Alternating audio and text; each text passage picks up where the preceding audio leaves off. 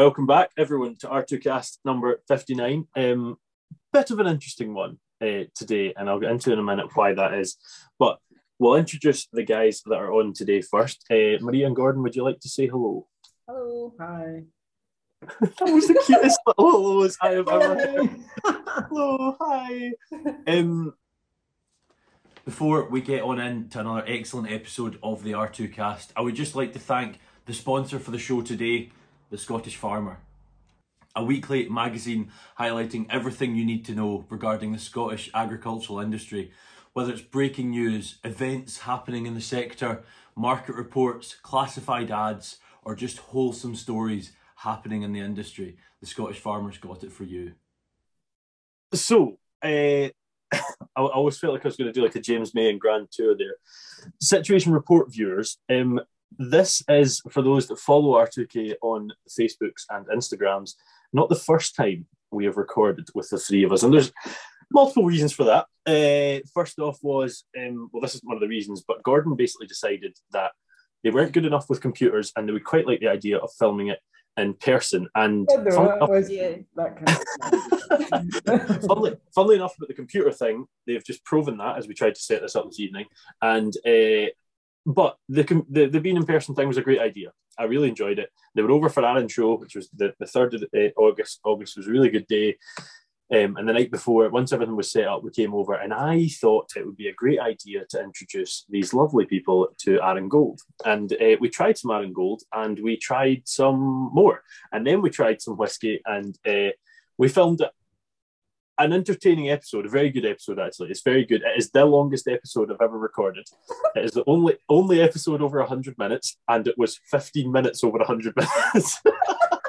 It's nearly two hours. Do you know what, Wallace? I don't remember most of it, and I was really scared. yeah, so it's it's about it's about three minutes off of two hours. Um, uh, and I started to edit it, thinking this will be easy enough. It was like two screens facing each other, and it took me about three and a half hours, and that had got me to seven minutes. So I bailed out, and I was like, "This is not happening. I can't do this." Uh, so we've decided to film again uh, on on the old Zooms. So um, yeah, and hopefully uh, it will be maybe an episode that we actually cover everything because we did forget a few things last time. Um, I was heavily pushing trying to get a sponsorship from Arran Whiskey, and I focused more on that than the guests. So um, yeah, it was good fun. It was a good night. Uh, it, it was a good night. I, I never actually saw it. Well, I saw you guys the next day. I was obviously quite busy, as were you. yeah. And uh, but I never came over and spoke to you. But Maria, I walked past you at one point with my mate. I walked past you. You were leaning against the side of the trailer, and it looked like you had enjoyed your night. um, we actually had donuts for breakfast, and it was great. did you? yeah. weighing on Arran. I don't know why that because donuts aren't really an Arran thing. But here, enough about our uh, failed escapades at film before. I'm sure this one will be very much up to standard, as was the last one if it wasn't for the editing side. Um, but could you tell us tell us about yourself, guys? Oh, actually, before we do this, one more thing before they tell us. These are the biggest fans of the R2 cast. Um, they they have the, the episode watched almost within the however long that duration of the podcast is after seven o'clock on the Friday evening. Um, super fans, so it must be a big day for them to meet their hero. Um, no, could you tell us? I wouldn't go as far as hero, but We'll, ju- we'll just I'll edit that wee bit out um, uh, because you clearly would, Gordon. Um, could you tell us a bit about yourselves, guys, from a from a background perspective? Are you from farming? Where are you from? That sort of thing. yeah. You want me to? Um, well, I'm 29 and I'm from Ayrshire. Um, originally, I'm from a big, from a big family, so I'm not from farming, but I'm from a big family. Um, and we moved down to Muirkirk when I was three years old. So, kind of brought up in the country, but not in farming. Um, the only kind of relationship I had with farming was really, we were quite lucky that we got a couple of horses when we were younger and kept them on the neighbouring sheep farm. So I got to kind of see him working with his sheep. Um, and then a tradition that me and my dad still do is we go to Lanark Market every year and buy a turkey. Um, but that's the only kind of thing I had involved in farming. Uh, other than that, I just loved working with animals and being outside, but not from farming. Yeah. Yourself, Gordon. Uh, so yeah, I'm not from farming either. I'm from Ayrshire originally. Always stayed in Ayrshire. Uh, I don't really know where my interest in farming actually came from, which sounds a bit ridiculous. Uh, we always kind of kept sort of half a dozen hens in the garden just for eggs for the house ourselves. Um, when I was oh, first year or second year, I think it was, I started working at a dairy farm at the weekends, just milkings in the afternoon. Um, and it, I don't know, it kind of just snowballed for there. I was always sort of had an interest in it from from then on. So basically, most of my kind of ad, adult life, first year's not quite adult, but again, like sort of, yeah, you always had an interest in agriculture anyway. That's It's it's it's quite hard when when you haven't always you know like I was just born on a farm you know yeah. it was there I, that was when it was you know but when you haven't got that thing that that happened it's quite hard to pinpoint but it's, It's- um Aye, because it's like it's, it's hard looking at it from an outside perspective. Obviously, you've never had that because you've been in it. Yeah. But For being, sure. being an outside perspective, I didn't ever speak to anybody about milking, which sounds like right now sounds ridiculous. But when I was even at school, I never told my friends that I was milking cows at weekends. They Mhm. kind of knew, but it was never spoke about. And I didn't tell people who were in my class that were from farming. And I know that sounds so ridiculous, but I never spoke to anybody about farming. But I was like, I can't Probably because you're like you feel like you're maybe like an outside of the farming community, but then you feel maybe a bit like the odd one out within like a tiny community because you want to get into Uh-huh, so farming. you're, so you're so kinda you're a kind of odd one out Yeah. in both, and I'm I'm pretty sure there was other folk that were at school at the same time who felt the same, but nobody would ever say anything. nobody admits Just it. I nobody admit nobody admitted to wanting to go and milk cows at weekends. Again, it just, was just, like, kind of it sounds ridiculous. I know it does now, but at the time it's it's quite a big thing. I Mm, think for yeah. folk who aren't from farming. I just I didn't know about the the new mills pandemic of of uh, closet milkers I didn't There's only a few. Yes, don't, don't let out of that. well you've just ruined it for everyone but I get it like you said Maria it, make, it makes a lot of sense from that perspective when when you were sort of a youngster you're only young yeah you're not looking at a career but was was sheep ever something you're like oh that's fun or or not really No, I think just too young I was never like I'm going to say is this the right word? This is proof I'm going to say. I was never like academic at school. I was very very average at school. I hated school. you're you're practical. You're not like Yeah. I, I don't think it's fair saying you're average because you're can some folk excel being ac- being practical and some No, folk no, excel being school doesn't academic. So really- it's school school doesn't give you that yeah, opportunity no. that. to that But yeah. what kind of what I always said when I was at school was I want to work with animals, I want to be my own boss, and I want to have my own land. I've always said that, and I think looking at maybe like the sheep farmer across the road, just him dealing with sheep, him to me at a young age, I was like, ah, he gets to pick and choose when he works. He, you know, I, I just it just looked quite fun Mhm. from, the- from the outside. Um, I, I did sheep was never a thing. that I was like, oh, I, I definitely want to get into sheep. I And you were never just more- admitted to. I never admitted I wanted to get into farming until I was twenty-one. aye, 21, 22, 22. Just after me maybe. going to get engaged was when when I really admitted that I wanted to be in farming, even though I was working in farming. Yeah. And that's a bit silly, but it sounds like Gordon when you were at school. Aye, to actually say it, it- you never said it out loud Aye. up until then. Aye, because you were like, ah, folk are going to laugh at me. Like, And the, the longer You you know what I mean? leave it, the, the longer you leave anything, the more of a thing it becomes. So you're Mhm. like, you know, um, yeah, with everything. Uh, and I think we spoke about this in our first recording, which I'm sure I'm going to say a few times tonight. Um, like, it's a shame that that's a thing, but it's easy to look at it as it's only a thing because it's farming, but it's not. It's a thing with everything. You know, it's, just, it's, a, it's just another stigma. Like, Yeah. Stigmas in so many things, and it's just it's just Like- another one that it almost isn't. I don't feel it's ever spoke about. You just sort of it's never seen as a career cross. There you go, that's my academia thing. kind of- pros- prospects. for- Yeah. for sure. Aye, it's not. it, it's not a thing that school guides you towards. And I think Mhm. like like RHET and stuff like that is hopefully maybe changing the game there, but it's it's not doing that. It's you Does know RHET kind of like go towards more primary school age or is it secondary school as well? so so RHET's aimed at primary school, uh, th- th- and I've spoken a few times. We've got primary school pretty much down with RHET. There's a lot of work to do. Mhm. We've got education post high school down as well, and we're starting to get into high school. Not with rate. This is like with SRUC with things like that. Um, Sounds like I'm just trying to teach everyone farming when I say that, doesn't it? Um, but that's that's that's a gap where we've got an issue and we've got to work I on think it. that's maybe the most important bit as well, though, because Definitely. that's when you're kind of you have your own ideas, and it's like that pressure of when you're at school, pick your pick your subjects. What do you want to do for the rest of your life? And you're just like, what? the thing is, like, when you- when you're there's certain ages in your life, I don't know when you are, but your brain like soaks up everything that you're told. So Aye. I'm not saying like it should only be farming, like you should be told everything, but you should be told about farming as well. Like, just simple things like and Where it food comes for a comes from. hen, like milk comes for a cow, like all these like s- simple things for folk that are in the like cities and stuff. Like they don't understand these. My mum's just walked I in, know that's trying to be quiet. I can, I can see I can see her in the window. Hello, Maria. Everybody just saw that, didn't they? oh, she's She- making my mum. She's making my cake, she wants a cake. recipe. This is the rubbish thing about not being in person. I want a bit of cake. Do you know this is going to turn out the exact same as the other one? same, it? It's fine. I'm on tea this time, so it's fine. Um, that's a win. That's a win. Um, turn it as like an alcoholic cake, like a rum cake or something. Um, so you'd sort of find yourself working working on a dairy farm at, at school, uh, uh, Gordon, but you you moved on to to college and and you went went on to do poultry. Could you tell us a bit about that? Was that was that straight from school, or have I, I got that a bit wrong? Uh, Um, no, that's uh, that's kind of how it happened. But I left school and went and worked. Uh, the summer when I left school before I started college, I worked in a hatchery.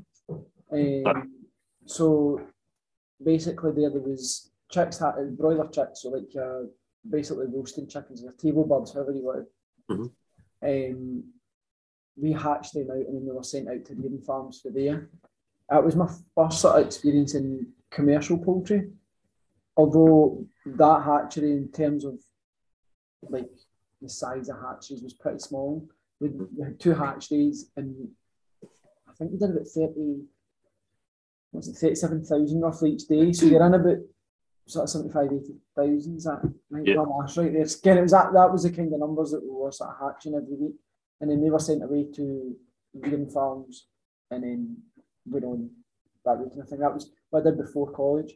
Um, and then I started college, I done an HNC in poultry production at Auchincruive. Um, aye, that was a sort of straight for school kind of thing. I, I, I finished up, I actually got into the course because I'd worked over the summer. Because, like Maria said, like none of us are really the most academic people, we're more practical. So because I, I didn't do that well in my exams at school, which I almost quite important for folk like looking at like careers and stuff, you don't necessarily have to be academic to have a career in something. I Very don't mean much. that to sound in a bad way, like that sounds quite bad, but like there's other ways into any like not just farming, like any industry. If you're keen enough and you can work and folk So it- you'll get there. Like It's honestly so true, and I've I don't know if you saw I put a post up about that on results day, and ah, Oh, yeah, that, uh-huh. I think there's like this push by schools, and I'm not calling out schools, but I am kind of that it's if you're not good at this one, two, three, four, eight subjects, whatever it is, you're gonna fail. I always felt that was the vibe that teachers gave off, and I'm like, oh my god, there's so much more stuff here. Like, you know, um, and and like you guys are saying, you're saying it yourself, like as as with the story will go today, proof proof of it, and and it, it's it's good to see. And what, what did that year involve, Gordon, doing poultry?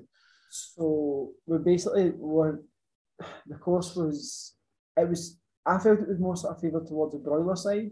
So it taught you about like the sort of parent stock that produced the eggs that were then hatched, which I'd sort of done in the summer before. Although I didn't learn about it, I'd done the sort of practical side of it.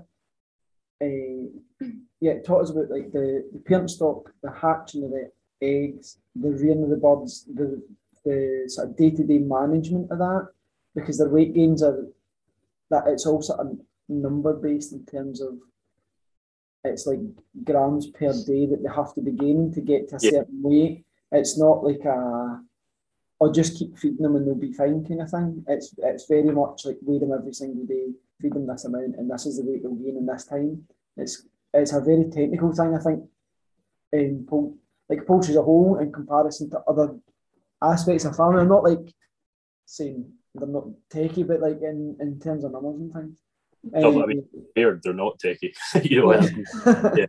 Uh, yeah. Yep. So we did that side of it, and we did. There was like obviously a layer element to it as well. So the same sort of things with layers, like the production, uh, um, how long you kept the birds for, your sort of management of them, your general husbandry, your um, sort of feeding stuff for them both, like the whole, just sort of learning a, a pretty good foundation for the whole industry, basically. Um, the, the, when you're talking about the weighing there, is that, and this is probably a daft question. I assume that's batch weighing. it's not like per bird because that would just be insane, impossible time wise. I assume. Um, like hundred at a time, or how does that work? No, so you kind of oh, see broilers. Only I've, I've only sort of learned the theory of broilers, other than working right. I've never really worked with them. But with the layers, what you the the proper way of doing it basically is you'll pen off, you'll go into your shed and you'll pen off say fifty or hundred birds, and you weigh those birds individually, and then you get an average weight of those birds, and then like you'll do that in maybe eight six or eight places within the shed, and then you get an average of the weight of the hen. So you'll take them from different places. So the ones that are down sort of lower in your system and higher up in like different places, so that you're getting a sort of even Variety. a, a variety of birds, and you've got a variety of weights, and you can really tell how well your flock's doing through that. That sounds insane. I, I would never have thought. I thought that was a really stupid question. But apart from No.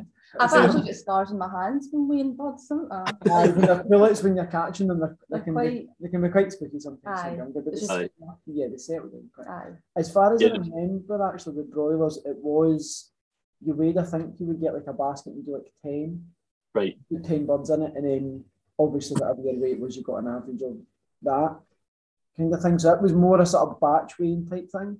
yeah.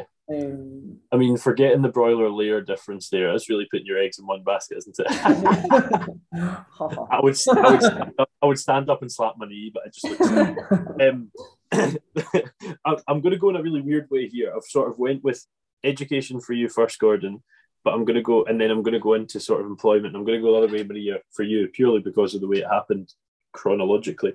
Um, so you both sort of talked to this next next part, maybe yourself a bit more, Gordon, but um, you found yourself at Auldhouseburn. Old Houseburn, I guess is the correct way of saying it. Uh, how did you both come to be there?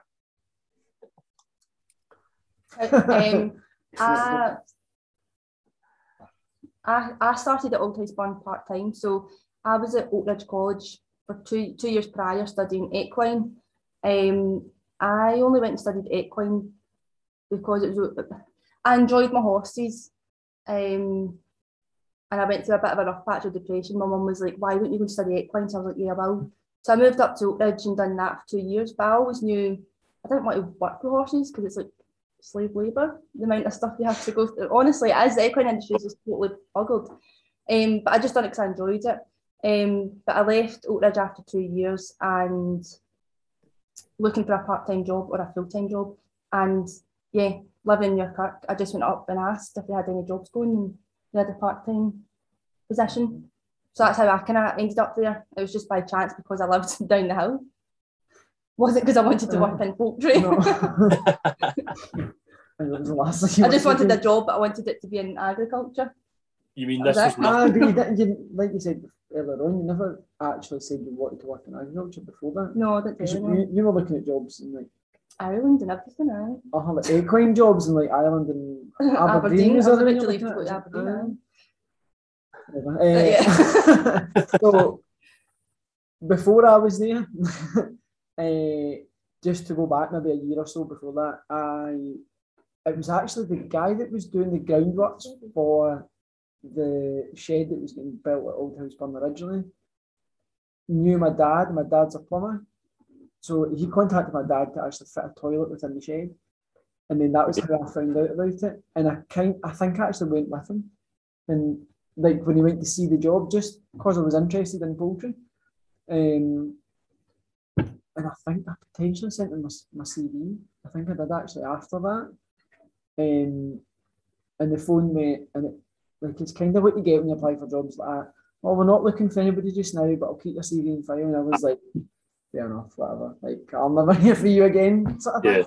Uh, I got another job at a different poultry farm. It was a cage unit um, producing eggs, and they had a sort of part-time processing plant as well.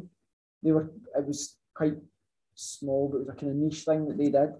Um, so I was there for about sort of nine, ten months.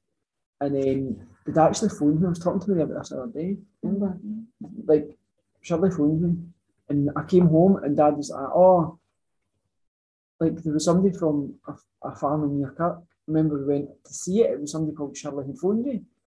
Um, you'll need to phone her back. I was like, aye, aye, all right. And that was kind of the extent of it. So I was like, well, I've got a job. Like, why am I going to phone somebody else for a job? And it was like a few days later, I think she'd phoned again. And then dad was like, oh, here's his mobile number. So she phoned my mobile and I was like, right, okay, I'll come up.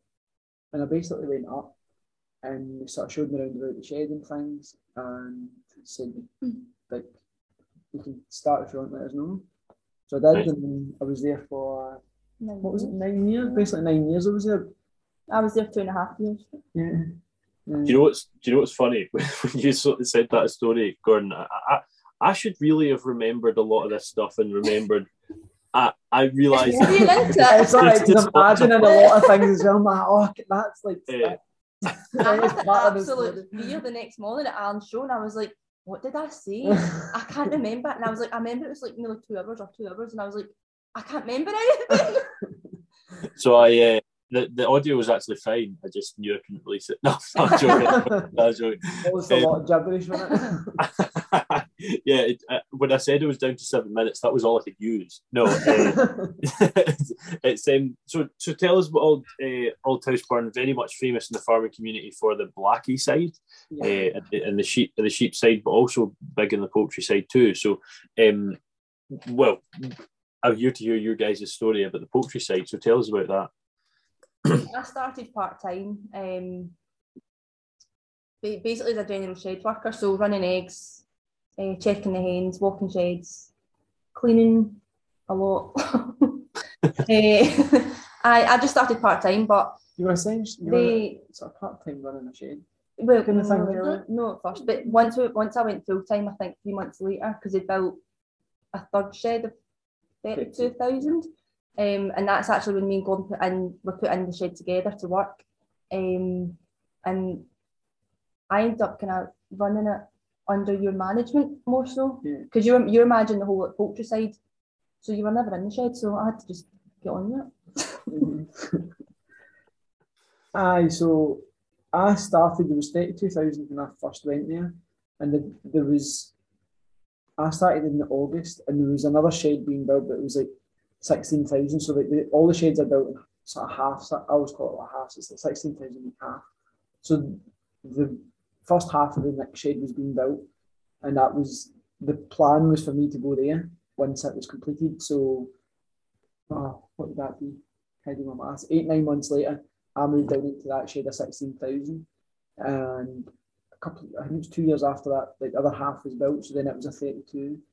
Uh, they kind of expanded it, so Yeah, it was, there was uh, three, it was ex- three sheds of thirty two thousand and we were working there yeah, aye, it was ex- it was sort of expanding all the time. And with once the third 32,000 came on, that was when I sort of took over the management of the whole place.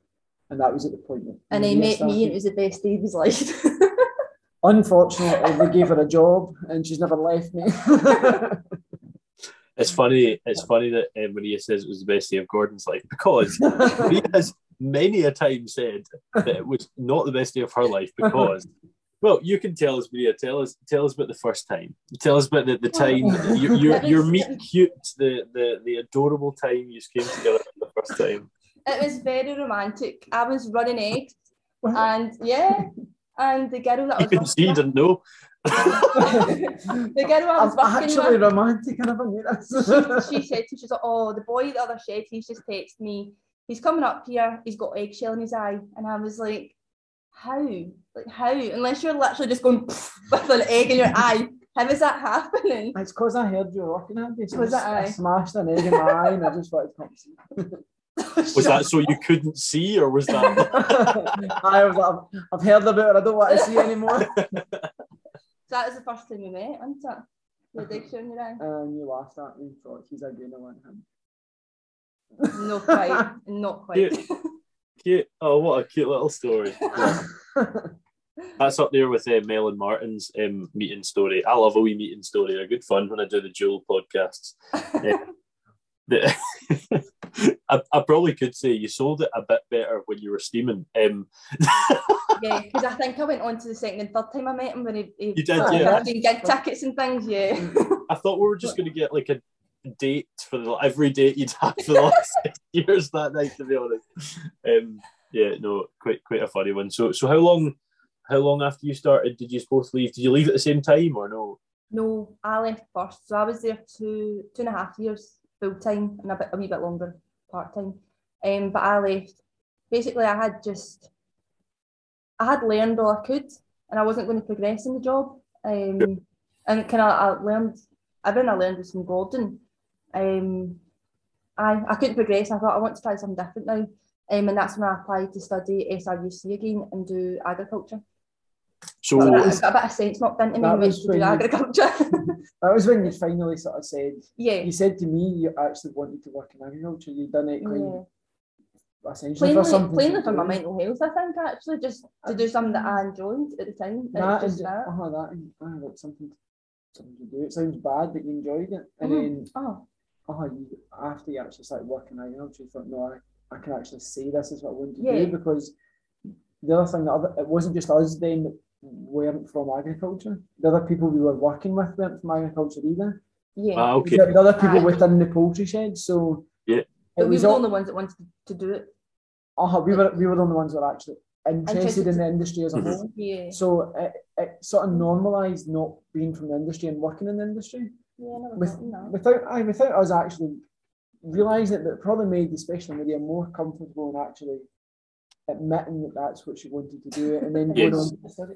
No, that sounds No, but it, it probably is the word though.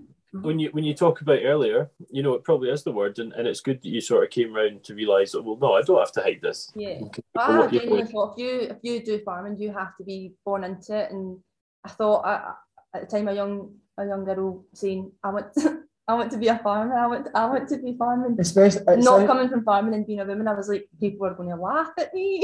as you say, it sounds bad, but like because you're a woman as well. Yeah. It makes it Yeah, worse. well, he- it's horrendous. But I mean, you'd said before that one of your podcasts, did you not say you were sixty five percent of farmers in the world are women? Yeah, it's it's like, and now that's the world though. It's I think it's Yeah, sixty yeah. something like that. But so it's in from what I understand, the UK that's the other way around. Um, maybe not as far the other way around, but uh, globally, yeah. Um, the man will go out and do the making money, and the the the woman will uh, farm the land. You know, over the course of like South America, Indonesia's, Africa's, that sort of thing. Um, but as the story will go, you've proved that whole woman, person not from farming, both of you don't think you're a woman, Gordon's 2022, I can't assume. Um, that, you know, know. that uh, that that doesn't matter, and and you're proof of that, and we'll get into that. But could you tell us about your experience at college, Maria? Uh, Oatridge or But it's yeah. second time, yeah, yeah, Yeah. here, yeah. Um, my experience of it. Do you know what? I was actually quite fascinated when I went. I don't know if you remember. Most of my most of my class was uh, young girls. I don't even know if you remember. It was, yeah. Aye. Um, And I was really Martin Martin, Mark was the only. uh, Duncan. James. Oh, it was Duncan that year, yeah. James, Yeah. not you. No, definitely never met those. All right, sorry, different. Uh, uh, yes, I was quite surprised going in. I was quite nervous, obviously, because I was like, I'm not from farming. Um, but seeing it was quite a lot of women, I was like, right, this is okay. But I was the only one not from farming. Um, but everyone, everyone was so welcoming, which I was yeah. nervous about. Um, and funnily enough, me working in poultry and maybe hearing things from like you about even some of the stuff you heard with the sheep, there was things that I knew in farming that people that I made friends with didn't know. So you kind of actually bounce off each other and learn things off each other, which I was kind of like wasn't expecting.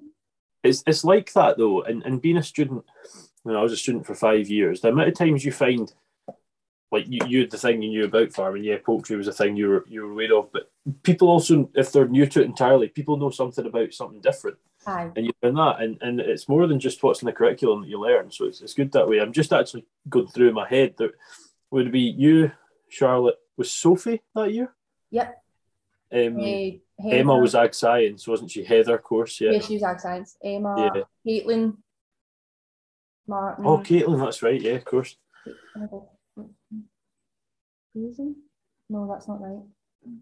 The year, the year above me was similar, maybe not quite as one sided, but Uh-huh. I mean, I can think of one, two, three, four, five guys, and I think there were 17 in that group. Um, Right. ours was very much more the other way. We had 17 and we had Shannon, Lisa, Amy, Brogan. Oh, that's bad. Four or five uh, girls. So it was a wee, it's, well, not a huge turnover, but it's Yeah. quite weird how it's just massive one Yeah, way, just- massive oh. the other way.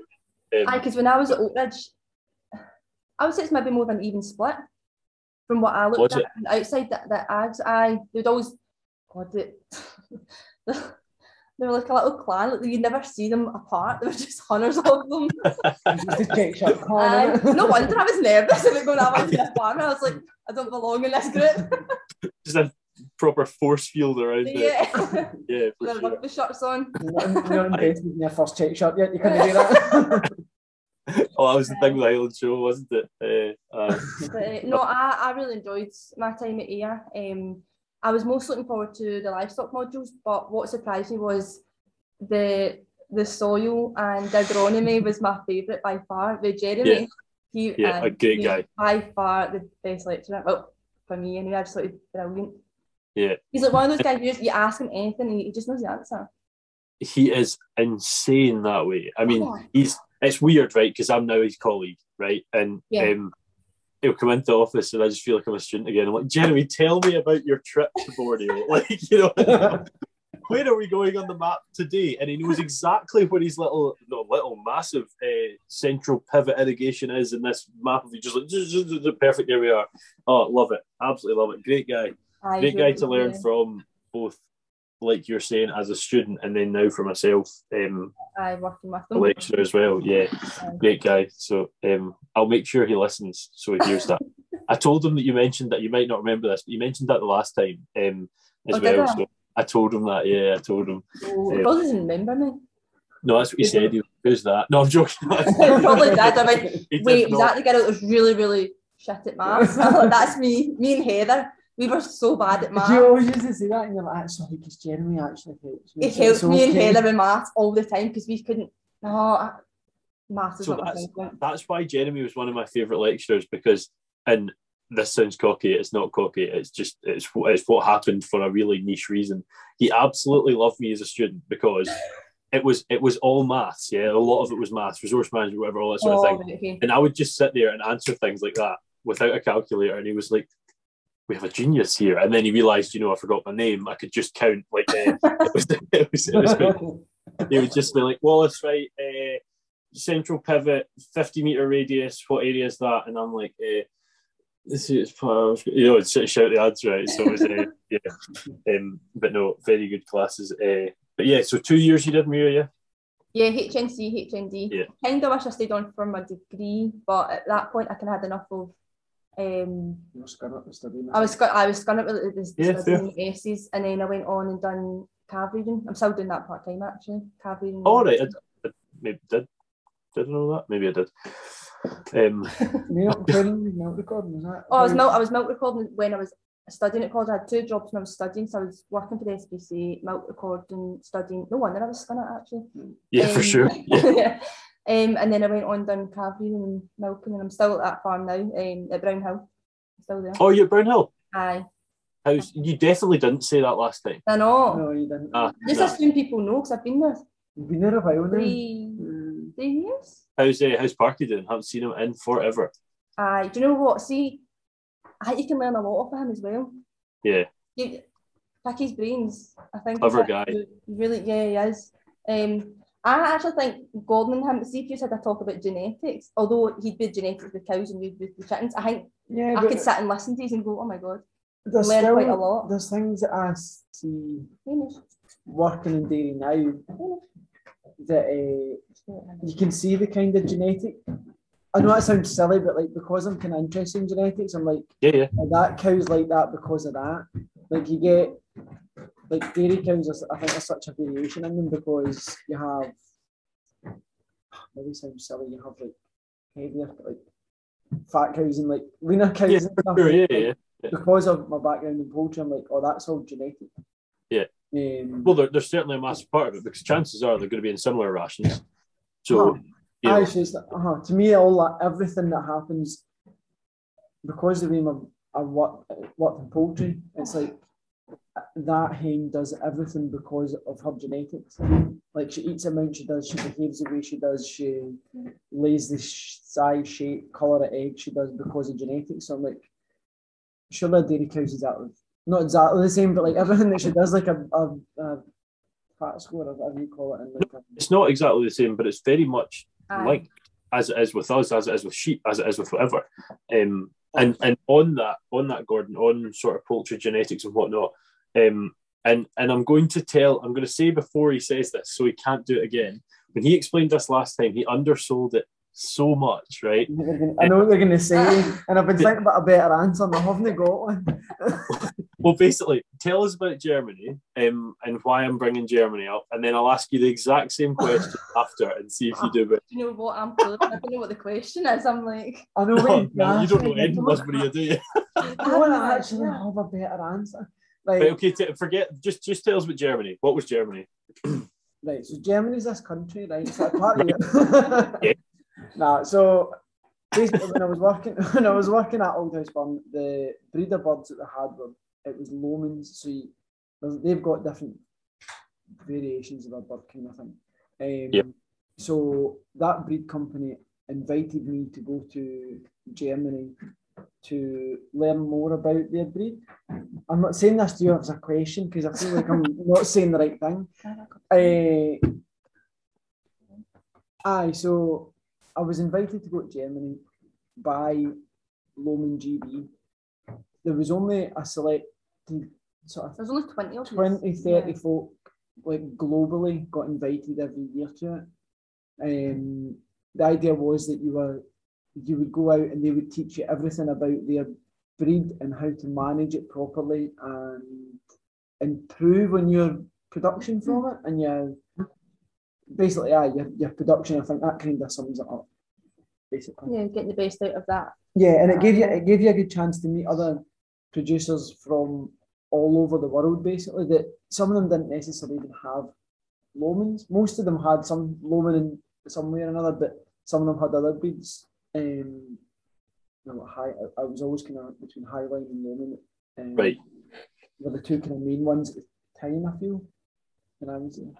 And when when we filmed the last time, um, due to the fact I'd had one or two Ribenas, uh, the way I asked this next question was quite rude actually. Um, I think what I Oh, I said, remember. yeah, yeah. I think what I said was basically, why did they pick you? I don't think you said why did they pick you. I think you just went why you. yeah, that's exactly what I said. Why you? That was it. That was it. And and Oh, God. in fairness, trying to work out a better way to say it is quite difficult because I do mean that. I don't mean it like why in God's earth did they choose you? But Gordon's answer last time was, oh, I don't know, just just like they, they must just like me a bit. And I'm like, Gordon, there's 20 folk from the whole planet. Why? It must be more than oh, you know, he had a nice t-shirt on, you know, like there must be some reason. But like I.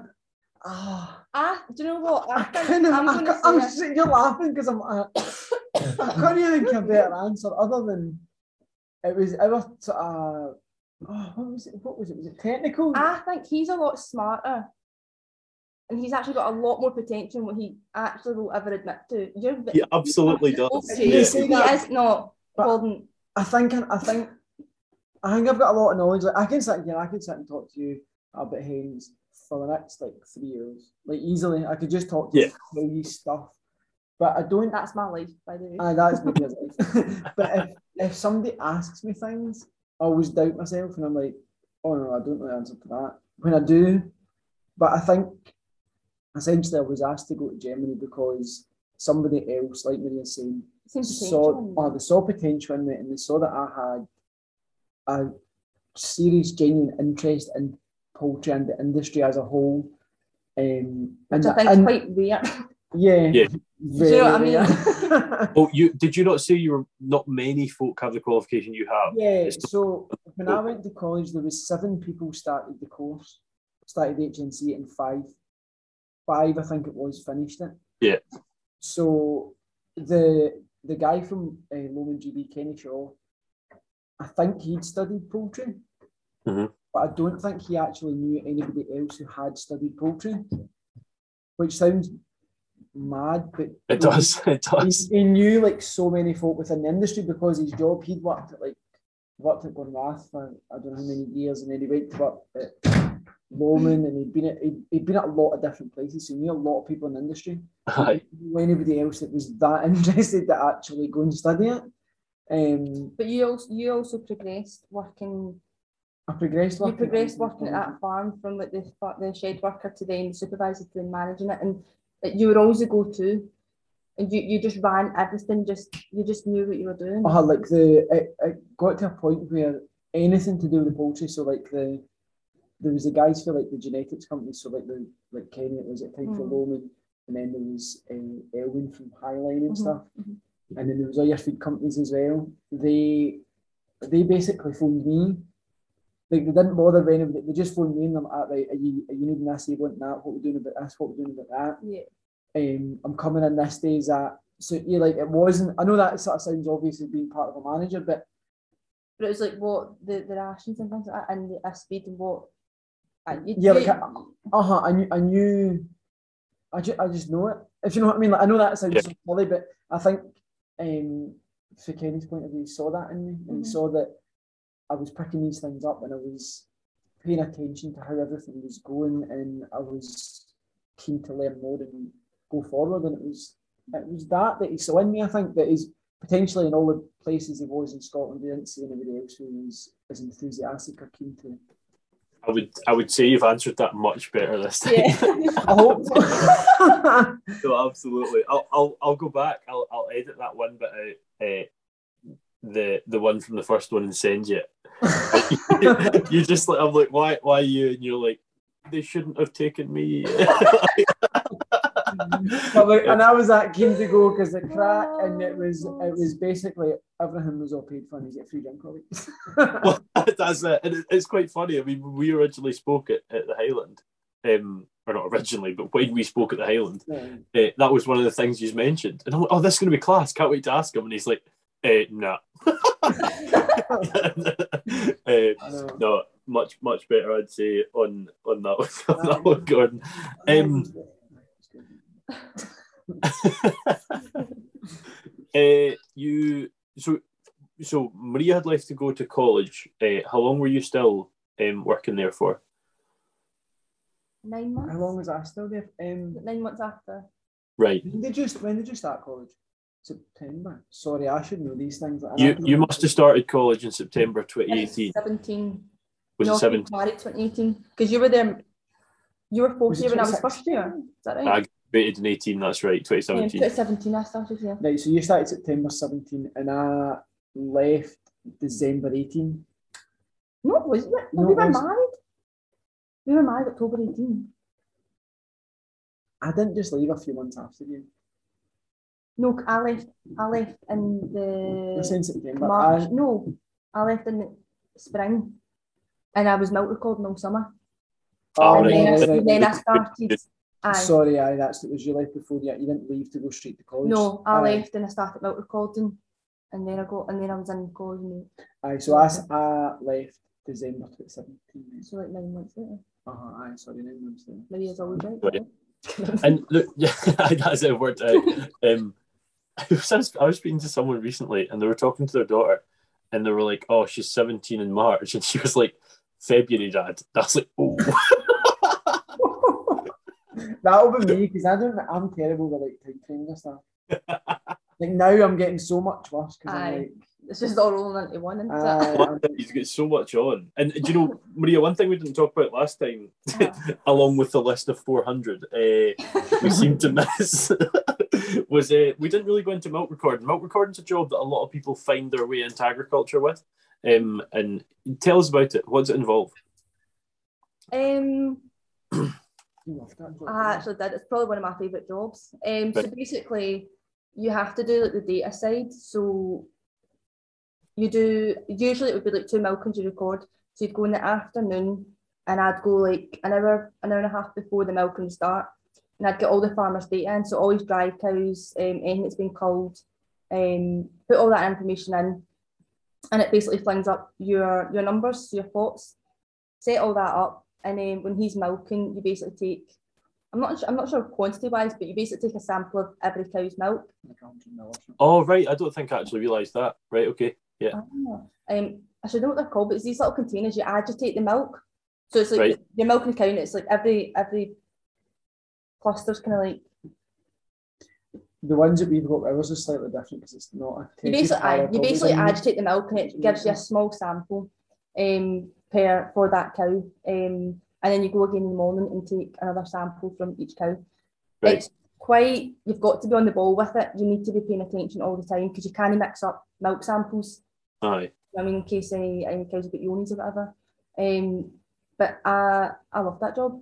I think I had what, 14, 14 or 16 farms I had Right, okay. all around Ayrshire, um, self-employed. Um, I, I, I actually loved it. Mm. I think you, it maybe gave me a wee bit of confidence going into uh, college because I was starting to go into other farms and I wasn't afraid to go, well, I'm new to it because I was like, I'm new to it, so I'm still learning. Um, and getting familiar with farm names and farmers round about, and I kind of felt a bit more confident myself, maybe as well. it helps. It does, that- that- especially in farming, that sort of getting onto other farms and whatnot. And it's, to be honest, in my job, it's probably something I'm not doing enough, just Uh-huh. because I'm in the, the, the job I'm in. Yeah, Um, did you work for the same company that Mary Fisher did? You'd have been just after her you started if you did. what do you mean? I, I worked for NMR, I can't remember. EPI. But yeah, um, no, a good job, and, and it's a job that a lot of folk have, that are sort of on the periphery getting into agriculture jump into at first. Yeah, I think from what I kind of understand when I kind of left the job after what a year and a half, two years, Mm. they were struggling for people. Right. Okay. I don't know if it's just the early mornings, like literally getting shot on. And I'm going, I love this job, but I did. I think it almost it gave Perfect. you- It, kind of gave you a, an insight into. I say an insight. I don't know if that's quite the right word, but it gave you a a step into the industry, and it you sort of speaking to other farmers and things. It sounds stupid like speaking to I a farmer because if you don't know any you're farmers, very, you're very much like you've been in poultry so long. Now you're working on a dairy farm, but I've done like different things like milk recordings, calf rearing, milking, lambings. you I've probably done a wee bit more of everything, but just a wee bit just to try it. you Yes. probably you Do you know probably I get mean? more experience in, in more areas. Whereas I'm very like I was just poultry and just dairy. Aye, I wouldn't Um, say I've got more experience, but I would just say I'm more familiar with different If experience in more systems and areas. aye. Like you, Yeah. you've been in like right, right techie systems like rotaries and stuff, Mm. and you've also recorded Nabaya. Oh, Like yeah, that's the fun. extent of the Yeah. the oh, like the, the different types of systems. Whereas I've been in They're getting a sample for cow on that side, and then they're moving the cluster. And I'm like, oh my god, I've done the Yeah. I've done market research Aye. on the night.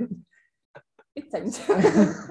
Yeah, no, it sounds good times. It sounds good times. Um, it's funny that that uh, while recording a buyer, there's a guy I had on. Uh, who, if you watch YouTube, you'll he- heard of him. If you don't, you probably won't have the funky farmer, Richard Cornick. And they- you've, they- had, you've had him on, Uh-huh. Yeah. Oh yes, you, you know, of course you know him. That's right. Of course, you'll have listened seventeen times. Um, but he Here came are all your views, Aye, Wallace, you're know a that. quick watcher. Yeah. I thought it had really flown up since he's found the podcast. Uh, but his his biggest uh, YouTube video has 19 million views, and it is just of him sitting milking in the barn parlor. Uh, it's Aye. I think it's big in India. I think Do it blew up. that, there was that TikTok I made of me milking, I sped it up. Remember? Yeah, you 10 didn't get you didn't get 19 million views. Aye, there's potential, Maria, there's potential. In. give, give, closer it, to Let's get a, I'll get a video of you running the eggs list. give, give it time to if TikTok's still around in 2940, we might be at 19. and Um, that concludes the interview for today. That's it. That's it. When you keep checking to see, oh, can it, Maria, it's up at twenty. Yes, that's because you've just watched it again. Like- um, yeah. Oh, very good, very good. The, uh, I, I, I can't fully remember exactly when the sort of time zones were here. If you started in 2017, you would have graduated 2020, late 2020. Is that right? If I got that right? I left. I left June 2019. I left after my HND. I should have stayed on. That's But a regret. I, I regret not staying on for my degree actually. Sorry, 2019 course. Yeah, Yeah. of course. 2017, 2018. 2018 to 2019. yeah, that's Aye. right. Yeah, yeah. Um, so just before COVID, then, uh, what would that be? Six, six or eight? No, no, ten months before COVID. Um, you'd have graduated, and, and COVID, COVID came around, and and we all had a two week holiday apparently. Uh, so I think it was supposed to be at the time. Um, but it was around this time, and I'm beginning to realise as we've gone here, sort of the, the memories I've got of, of the discussion last time. I don't think we were completely accurate when we spoke about it last time because Yeah. some things I'm like, where were we here? I can't remember. We could have been. Maybe I was wrong. Um, was was COVID what spurred on? Well, no, it wasn't what spurred on. Weeber and Hens was around before COVID, um, but where did Weeber and Hens come from? What what started it? I think it would be a good way to look at this, given we had the discussion last time. Was you guys were in a place with ninety six thousand hens, and that changed somewhat. That went down a little bit. Eh. I hope you've kicked your feet up and got comfy and enjoying another fantastic episode of the R2 cast with another really interesting guest. I would just like to quickly take another second to plug the sponsors of the show today, the Scottish Farmer, and I would strongly advise you to go out and pick one up this week and see even more of the fantastic people that are in our industry. Sorry. so I Oh, God. uh, I left because we kind of just we kind of just all spoke about oh wouldn't it be great if we had our own hens because I was like Gordon knows his stuff so it'd be all right I basically how it can I, I wanted a I've been working with big numbers and I, I said in my head was like I could have sixteen thousand hens like that's not a lot like because I was used to ninety six thousand I was like Yeah. sixteen's easy I can do that in my sleep it's practically a part time job to me because I've been doing it for the which sounds a bit, a bit sort of blasé it's not really like that like there's obviously a lot to it but um Aye, so I kind of looked into that side a wee bit and I realised that that wasn't really feasible. Not not being from farming or anything to like. Basically, it was, wasn't it? I love it. I love it. It's brilliant. It's brilliant. I love it. Oh, Aye, when you actually start doing the sums and stuff like that, this just isn't going to happen. um, and I was like, I need to do something. I, I said, I, need to, I wanted to do something for myself because I felt I gained enough. No, not gained enough knowledge. I just felt I could. I just felt I could do it myself, Aye. which sounds quite. but we but we could that's. But we I had could- to bring Gordon back down and go we don't shit money what are you talking about and we don't own any we No, don't own a farm, we don't exactly. exactly Yeah, so I kind of want to change as well, mix things up a wee bit, um, but wanted to stay with our agriculture. And I heard about a job through through a fencer actually, um, about a job at a dairy farm. And I was like, right, okay, so. I because, because, yeah, because of biosecurity, if we wanted to, to start a little business, we couldn't work on like Gordon couldn't be working on the poultry farm Aye. Yeah, for Yeah. biosecurity. Uh-huh. So So I basically I heard about the job in the dairy farm, went and spoke about it, sounded really good, um, and I went for it. And I, it was kind of I was to be fair, I didn't just decide overnight. It wasn't a drop in a hat thing because I'd been in that for so long. Um, I was nervous about it. I was like, am I ever going to actually work in poultry again? Which sounds ridiculous now, but at the time I was like, that's my like poultry's my thing. Like, it's what it's what I do. It's what I know. I've been German. uh, you So left, yeah. Why though? I Why? basically left like, while Maria was trying to bring me back down to earth and get away for 16,000 hens. I just basically said to Gordon, I was like, we need to just start. Just so, do something. so Don't I sit and talk about it, do something. I ordered, we ordered 30 hens and we bought an old Shed Sheds. off Gumtree. off a Gumtree Oh, and the guy that you're working for now, Alec, he would he said you can use this patch of ground on my farm. Which he, he had hens on it years ago. Yeah, so we just we just started with 30 hens. And I think I posted a, I, I, opened like a little Facebook page and I posted a picture and went, these hens are 17 weeks old or something like that. And I was like, they'll be laying soon. They'll be laying eggs soon. If And anybody wants. If you want eggs, let me know. so That was, that's aye, that was started. basically it. Aye. and uh, But I remember that- when it 20 page likes and I was like, woohoo. is, is that the photo that it was like at the side of a shed and there was hens in this thin race? Because I always remember you posting that. And Uh-huh. I remember I shared your page. I don't know if you started your page before me, but you must have. Um, Except Eh. that was 2018. Oh, so you started two years before that then. So I, yeah, it When must have been uh, eight, April 2020. No. Did you notice that? Did you not have the page before that? April 12th, 2020. Yeah, that's when I started the Facebook page. I thought it was before that. I thought you were before. I thought it was a year before that. before- There was an Instagram with 17 photos on it uh, from 2017, but 27 photos. Ah, Uh, right. 17 photos, yeah. So, no, not really. Oh, I April. thought it a year before that. I No, didn't think it was a year, but I thought it was. uh, Well, I thought it was 2019, but no. no only, it's only two years at the minute. Um, So you did you start now your people in farming? Was that people in farming started, uh, I, th- 2020? I think it was the 24th of July, 2020. Was that? Yeah, He doesn't. Flavian, Fl- Flavian Obiero, number one. Ah, that's right. Uh, Um, but sorry, yes. Um, Oh, so, put, put the post up, 30 hens. yeah, and once didn't- once they started laying, I just kind of posted a couple of pictures, and I can I was freaking out. I said to my mum, "What have I done? What have I actually done?" I was like, "Ah, "What if nobody buys these eggs? What am I going to do?" Um, Because it was it was suddenly we had the pressure of thirty hens were laying us roughly twenty seven eggs a day yeah. and about there. It was suddenly the pressure then of getting rid of twenty seven eggs every day. Aye. Sounds which ridiculous. sounds mental, but when we were used to working with such big numbers, I was like, it's only thirty hens. But suddenly when you Do have what that, I've not to mentioned? It was actually it was a a small grant I got from SRUC and Ian, and I don't know they do this anymore. It was open to people not from farming backgrounds. I think it was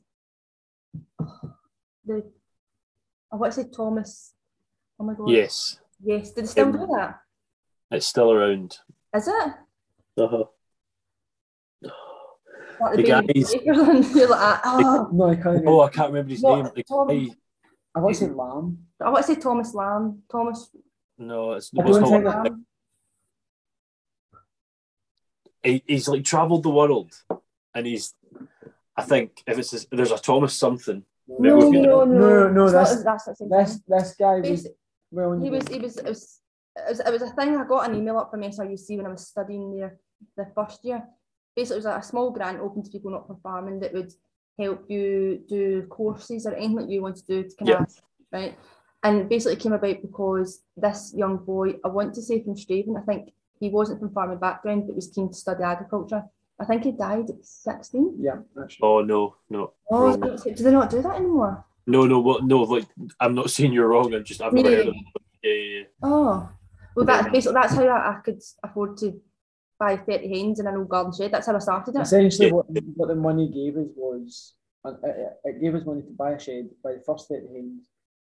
I was like, some a feeder, a drinker, Oh my god, some some egg perchins, boxes and labels. some egg boxes, Ah. yeah. Sounds stupid. And uh, Basically, aye, basically got us started. Aye, that we Yeah, we grant absolutely. got from SRUC. uh-huh, um, aye, that's how it came about. And then we started we basically, we'd sold the eggs basically to friends and family. Initially, that's kind of what it was. It was friends and family, and then A few people from the village that we lived in, and I was the like, thing is, "Oh, like- this is weird. Aye, like it, you've you still see this for like, uh, why would folk buy eggs from us?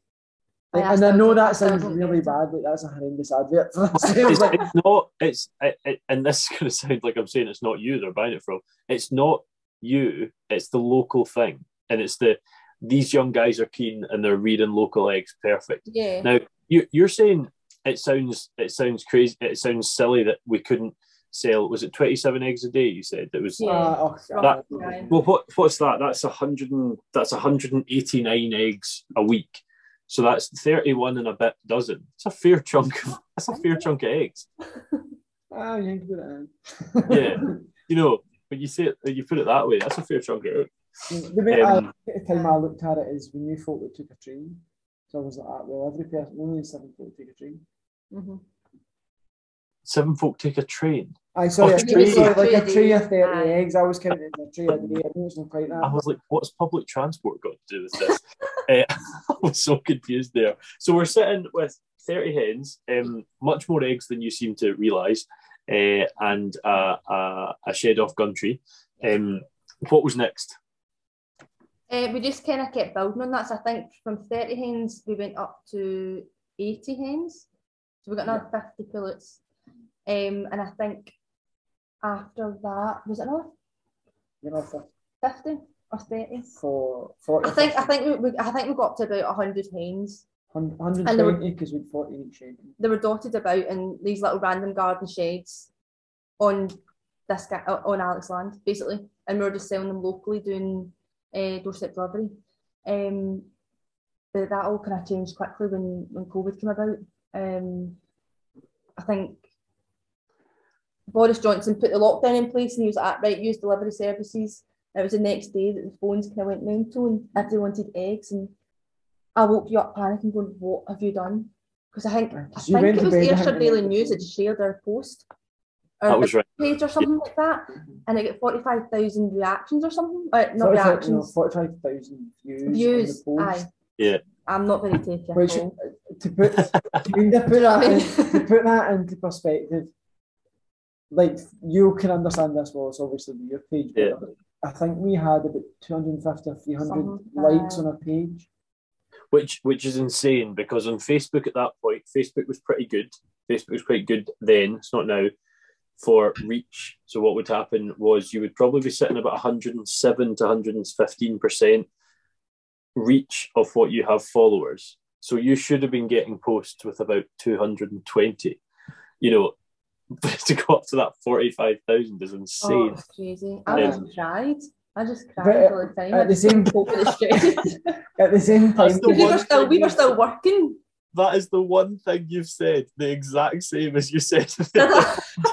I just cry, I just cried all the time. That's It's wrong. exact- But it's- 'cause you, you were working you were working full time in the dairy farm. I was calving and milking, so I had that time during the day. And I, Aye, but you can, you I just crying from God and I was like, I can't do it this used to- anymore. we used to kind of, it's, it's bad that after it we laughed with it because you're the Tuesday breakdown. Aye. So you- before before delivery started for the week, I would just have a meltdown.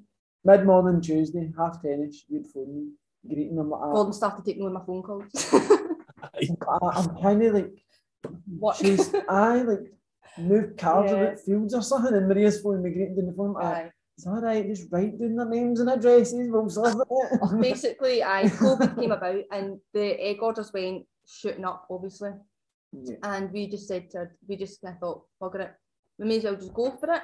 Mhm. So we ordered 500, 500 hens and we said to our dads, like, we've ordered 500 hens, they're coming in six weeks' time, so we need a shed.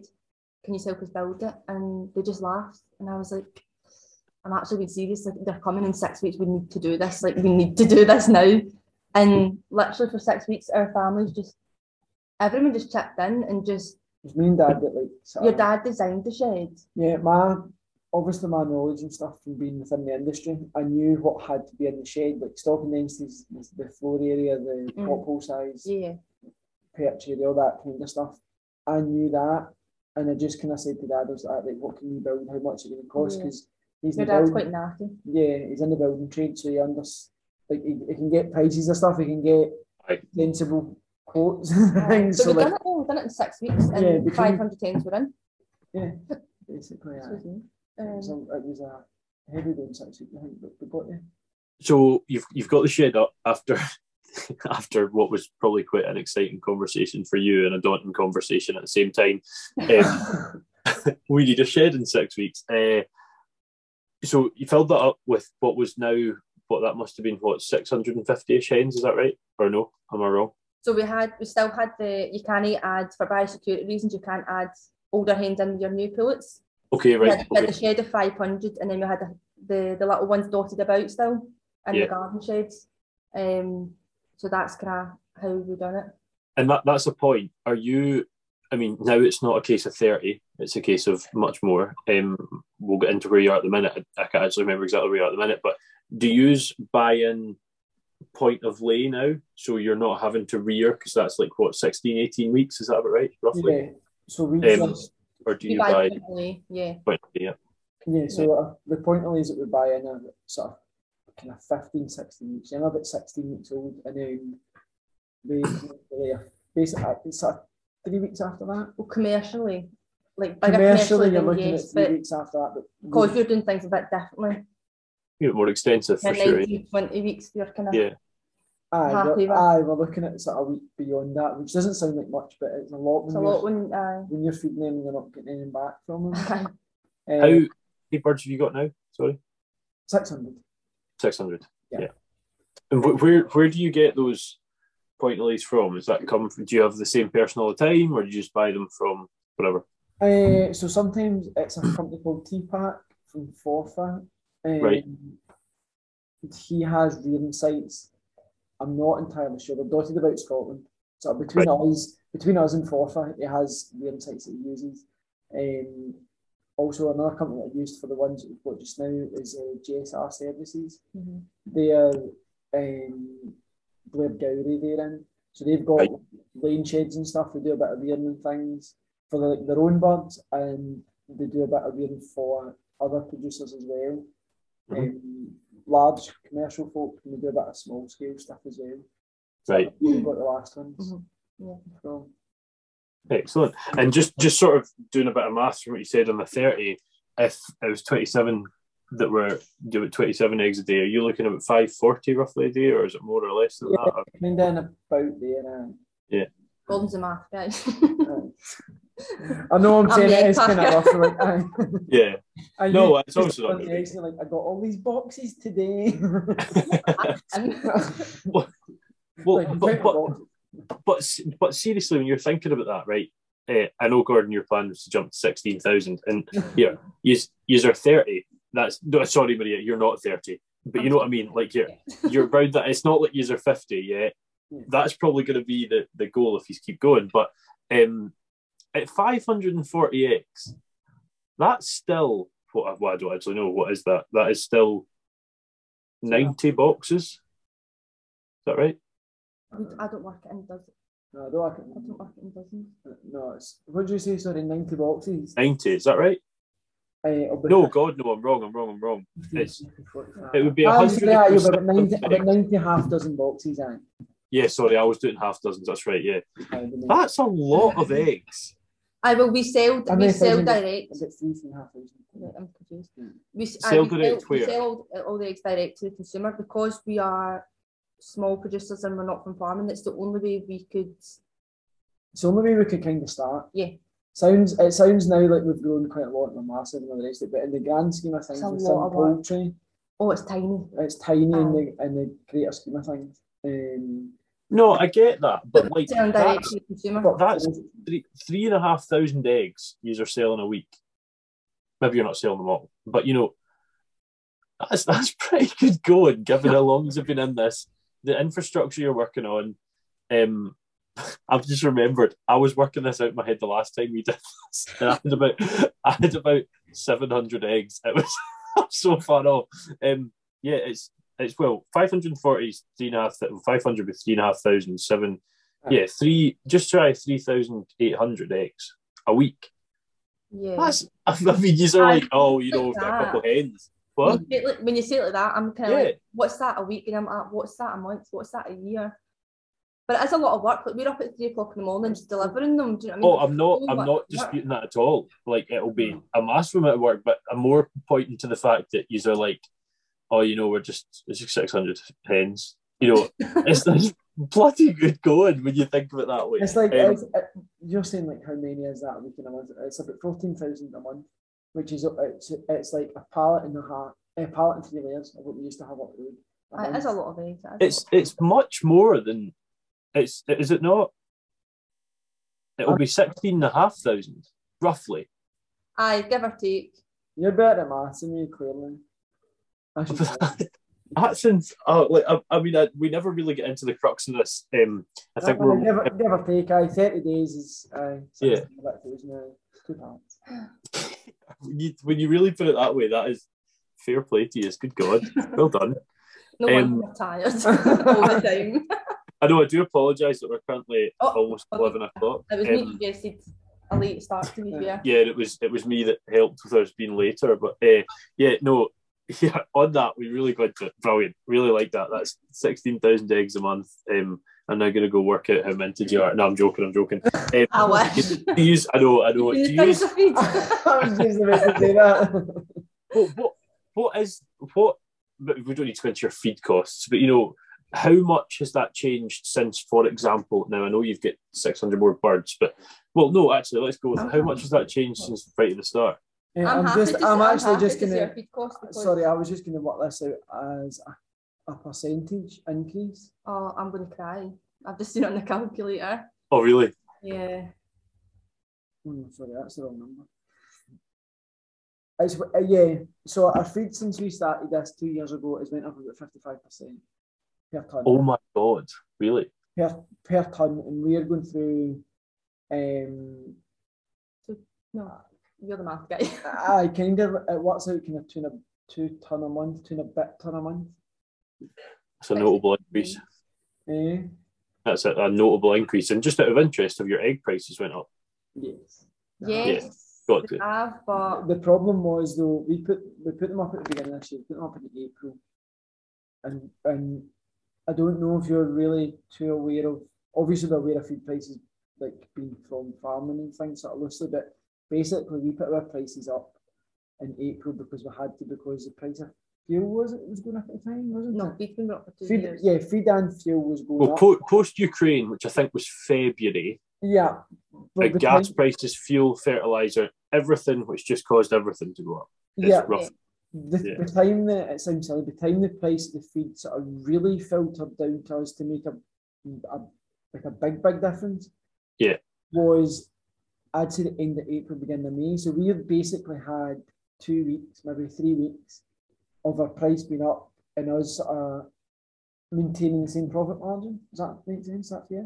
Ah, I And then, see. and then the Yeah, food yeah, price yeah. jumped up, and it's like, well, it's hard to then turn around to customers again and go, We need to put them up. oh, by the way, we need to put this up again like a month later. I think uh. So I, that I think people think, I mean, I don't know if folk think this or not, but it's like Some will, yeah. They For see sure. that we we sell a product and we can just go, oh, we want this for it, but the way We don't. I, I'm the- not. I'm not. We don't take a wage from our business. Like we don't take Yeah. a wage. That's why we still work part time the, because we we keep investing the money back into it. So I I would not, not say- many people know that we don't take a wage. We can't. No, you- You said this last time, and Oh, I God. think it's they, they, al- they always say that what is it? Um, you never really start making money for the first three or four years or whatever it is. Yeah. But by what you guys are doing, now I, I don't see your accounts and whatnot, but what you guys are doing, I assume you are on the crux of that going in the right direction. Um, I. It's. It is really mentally. It is It's really hard. the problem is it's it's mentally draining because you're You don't have control over any of this stuff that's going up, and we We've- can we can say, sorry. I what I what was he say is like yeah it's good we can we can say we want this for our eggs and we can sell them at that but it's Doesn't mean people The- are going to buy them. yeah the, the way the economy and everything is like sort of bigger picture. People are feeling the pinch with their gas and electric and stuff just now which is the big thing that's all over the news. Yeah.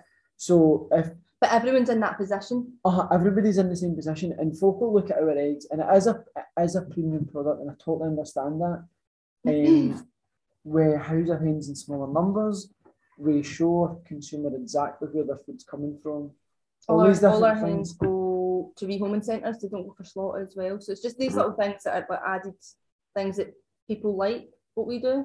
uh-huh. But at the end of the day, and and people it, can't afford that. when Do you it know what I mean? comes- Like it's quite it- up for us this uh, when winter. it comes down to somebody's the, somebody's purse basically Aye. when they can go into Tesco and they can see a, a box of eggs that's maybe 50 pence Uh-huh. a box cheaper that makes a big difference to folk and there's, I think, and I think you've really hit an important point here. I think as farmers, we can be guilty of saying, "Well, why don't you just buy it? It's better." It's not always that easy, and I get you guys being that. You're absolutely accepting that. Yeah. Um, and it, it, it'll be interesting, and I hope you know, praying for it that that through the, wi- this winter is okay for you, because I understand that'll be tricky.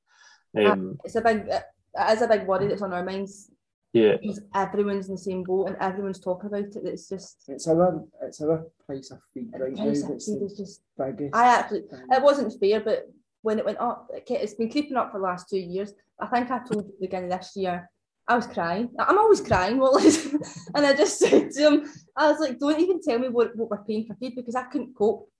I couldn't cope with how, how much it kept going up. I was like, how are we meant to survive? Like, I don't, Yeah. I don't get it. Um, so it's not really a thing we talk about, which probably isn't really It's good, quite- but that's, that's quite it's we, so had a, different. we had a conversation out about 10 days ago two weeks ago Aye. whatever that was Aye. um, But you said your eggs had increased in price. and maybe I'm wrong here, but I assume they're not 155 percent. You know, No. that would be a, a mass. You know, I yeah. So that, Exactly. not- So, But I, like looking round about, I think you realise in the last wee while, compared to other things. uh, No, no, no, I'm just going to say, like, we're, we're sort of there or thereabouts. We're not like Yeah. we're not than, than other no, products. No. I don't think that. Um, yeah, like we're, no, we're not a million miles away. Although our costs are higher, we are we are being pretty competitive. I think our prices. I would I For would say what, so. do- for what we're doing, we maybe shouldn't be. We should be maybe selling ourselves a wee bit better. But oh, definitely. I think it's maybe that's that's a major downside of us. I think. No, I- I would completely agree with the competitive side. Absolutely agree. Um, as someone who bought a fair chunk off you at the Highland Show and didn't get to experience any of it, um, I, thought it was a bloody expensive price to not get anything, but it was, it was a it was a good price for you and it benefits from doing if you're listening. Fuck you. Um, yeah. it was uh, for for reference to that for you listening, guys. I, uh, we'll get into Highland Show, and I won't mention anything about it yet. We'll get into Highland Show in a minute or two. Um, Gordon Marie over there selling, and uh, I always go down the food hall on the first two days, and then come back on the last day and actually buy stuff because like it's just a nightmare carrying stuff around the Highland Show. So I came back to do my buying, and uh, I don't know how much I spent you guys, but probably you know twenty quid, thirty quid, whatever. And uh, I I think I spent ninety five quid in total in the food hall, and uh, I left my I left I left my bag in the SRUC tent and just went home. An so someone else, uh, Ewan, texted me. He was like, "Thanks for the cheese, mate," and I was like, "Thanks for the." Oh no. Uh, so yeah, that was that was the story behind that one. But um, yeah, when you're on the deliveries, it's not just eggs. Yeah, there's more. What what else are you selling? yeah, we've got our own eggs, and we've got milk, honey.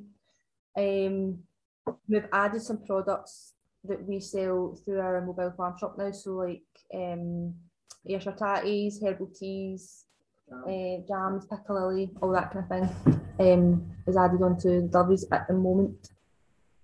And when you're talking about the um, oh my god, the trailer. What's the word you use? The Uh, mobile farm shop. mobile farm shop. You said like three ago. Um, tell us a bit about how that came about because I love this story. Gordon not listening to me. I'm not kidding. on- no. Oh, we got. We, do you know what? We built the shed. We had we had our hens, or Gordon had his hens, and I wanted to kind of get. we wanted to take more of our premium product about We we seen that people were enjoying our product and what we were doing, Mm. and we're really supporting local. And I was like, well, why don't we get? we wanted to take more of that experience to people within town. Uh, and uh, we sort of, I feel, I kind of came to the idea, but you developed it. Ah, see, you said this last time and you both disputed it. It is exactly. Yeah, like, As up I kind of, yeah, I kind of thought people who can't get from the town to a farm shop, like there's a lot of older people or people who can't drive, or, or farm shops that aren't on public transport routes. I was like, why don't we take a farm shop to the town? Why don't we open a farm shop within the town? My answer to that is And we can't open a farm shop on a farm because we don't have a farm. So uh, yeah, obviously, but like, we, I we just thought it was an idea open one, had. It was an idea we yeah, open You a farm I. shop within in the town, Yeah. so it was accessible for everybody, basically. Aye, yeah, that And was just just quickly, what town was the choice? We didn't know We- this was the issue. Right. He's saying that. I looked at some places Yeah, in no. Prestwick and Ayr. Irvine as well. You actually looked at Irvine. Did I? Oh my god, sorry. there was one looked looked at at Irvine. Um, Would it, it, it's it's do you know just I know uh, you know the story goes that didn't happen, but like the do you think had the next thing being the trailer not appeared, you would have pursued this or not? No. Nah, it just it, Nah. it just doesn't. It strikes me as a fantastic idea that just will not work. No. Um, it's I don't know why. Um, We I Yeah. went well, you were working full time also, but I went in to a few places. They were fine, but I was like, I cannot look at these four walls for the rest of my life and just be stuck here. I was like, this is not this is not for me. And that's when I came up with the idea. I says to Gordon when I went home that night, it was well, why don't we take take rural to town, like you're saying, but jazz it up a bit and just convert a horse trailer and let people go into that horse trailer.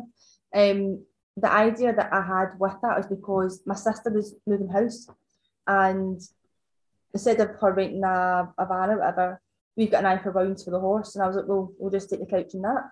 So we took the couch, got into Kilmarnock and we stopped for a coffee and people were going, oh my God, is there a horse in that? Oh my God, oh my God, there's a horse trailer. And coming up to the, the horse trailer. And I was like, see inside it. There's a couch inside that.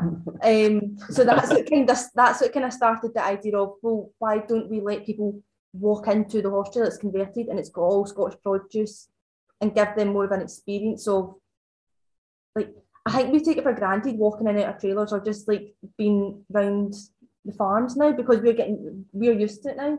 Mm. But we're still friends with people not from farming.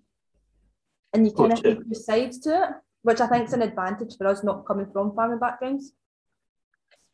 And like before we actually get into what you've done with the trailer, please tell everyone about the buying. set. I just think it's brilliant. Just the fact, yeah, we'll get it. Yeah. The what? Sorry. When you went and actually bought it. oh, I so basically I said to Gordon, I was like, look, why don't we do? Why don't we convert a trailer? And he was like, absolutely not. That's that's not happening. That's just that's not even going to work. And I thought, well, bugger that. I'll just start looking anyway. And uh, I found a couple down in a couple down in Yorkshire. This guy converts them, um, and he had some old trailers. So I was like, well, there's a couple in Yorkshire. Why don't we go and look? So Gordon was like, right, fine. We went down there, and the first trailer I seen, the guy opened the top door and it fell off. And I went, Gordon, that's the one. And he's like, No, you're shitting me. And I was like, No, that's it. I can, I vision it, Gordon. I was like, That's the one. um, I think once Gordon had been down to that guy's farm and seen like what the trailers could look like um, at different stages of converting them, he he suddenly kind of went, Do you know what? Aye, this could work because the way people acted with Ifor Williams sitting in Kilmarnock High yeah he was like, this is actually a really good idea. Um, so yeah, we, we picked, we, we hitched it up and we left. And I think we got to Gretna and then we got a flat tyre. And I think Gordon then started to regret it again. What have I done? I was loving life.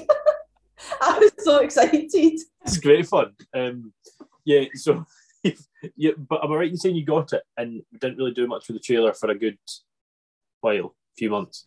Um, we got it and we totally underestimated the amount of work it was requiring. Aye, yeah. Totally underestimated it. At, the, at that time, we were living in a small village, um, so we had nothing. We had nothing undercover to put the trailer to work on it. So it kind of, I think we paint stripped it and took off the tin and kind of like, um, what's the word? Like, took all the rust and things like that off the chassis. I'm not even going to pretend I know the word. No. Um, I think we've done that first winter, but then it sat. Did you sand it? Did you sand it? No. Couldn't sandblast it because it was too delicate. The tin, the tin's too delicate, so I had to literally hand strip. I had to hand strip it. Um, and was that your moment to be like, "What have we done?" what, Matt? I, love, I, I was actually buzzing. you uh, hated it, but I was so excited. I didn't, uh, see, I like ripping it to bits. I like taking the rotten tin off the side, rip the floor out, all that kind of stuff I really enjoyed. Just it's quite good crack doing that, yeah. Ah, uh, it's a good laugh destroying stuff, isn't it? Yeah. it is, yeah, absolutely. but the, the paint stripping it was essentially taking it to bits, but I was like, you're just scratching the surface off it. I know that sounds really stupid, but I'd rather say about something my big hammer on the grinder and just batter it because it's. I better. totally get it. Ah, it's it, better fun than just. No, I, I do have to say and, and I, like I get the paint stripping was obviously it's a really important job in what we were doing, we're still in the trailer, but um, I felt it was quite tedious and on a long time. I think it is. I think that's a big part of it and why not everyone does this. yeah, oh, aye. Aye, aye, definitely. I got to a point, I think Gordon could have sold it, and I was like, no, it's staying there. Yeah, um, I just, aye, because it's, it's stalled in the winter, and then. Weather um, Yeah. Um, the the farm across the road he he said we could put the, the trailer in there to finish it off. So it was painted in the it was painted May 2021. Right. Yeah. um but then it was kind of like it was the last kind of push. Do we leave our jobs to open the mobile farm shop? What if it doesn't work? How do we pay the mortgage? How do we pay the bills? All that kind of was in the back of our heads. Um, So I, I actually suggested to Gordon, well, We're it's we're- we're- before- I we're worrying about how we were going to pay for a mortgage and bills and whatever if we were going to try and push on working for ourselves. And I said, well, why are we panicking about trying to pay for a house we don't want to be in in five years' time? Like, this is not the end goal. We don't want to be here in five years. So why are we struggling? Why are we going to struggle to pay for a house we don't want to be in?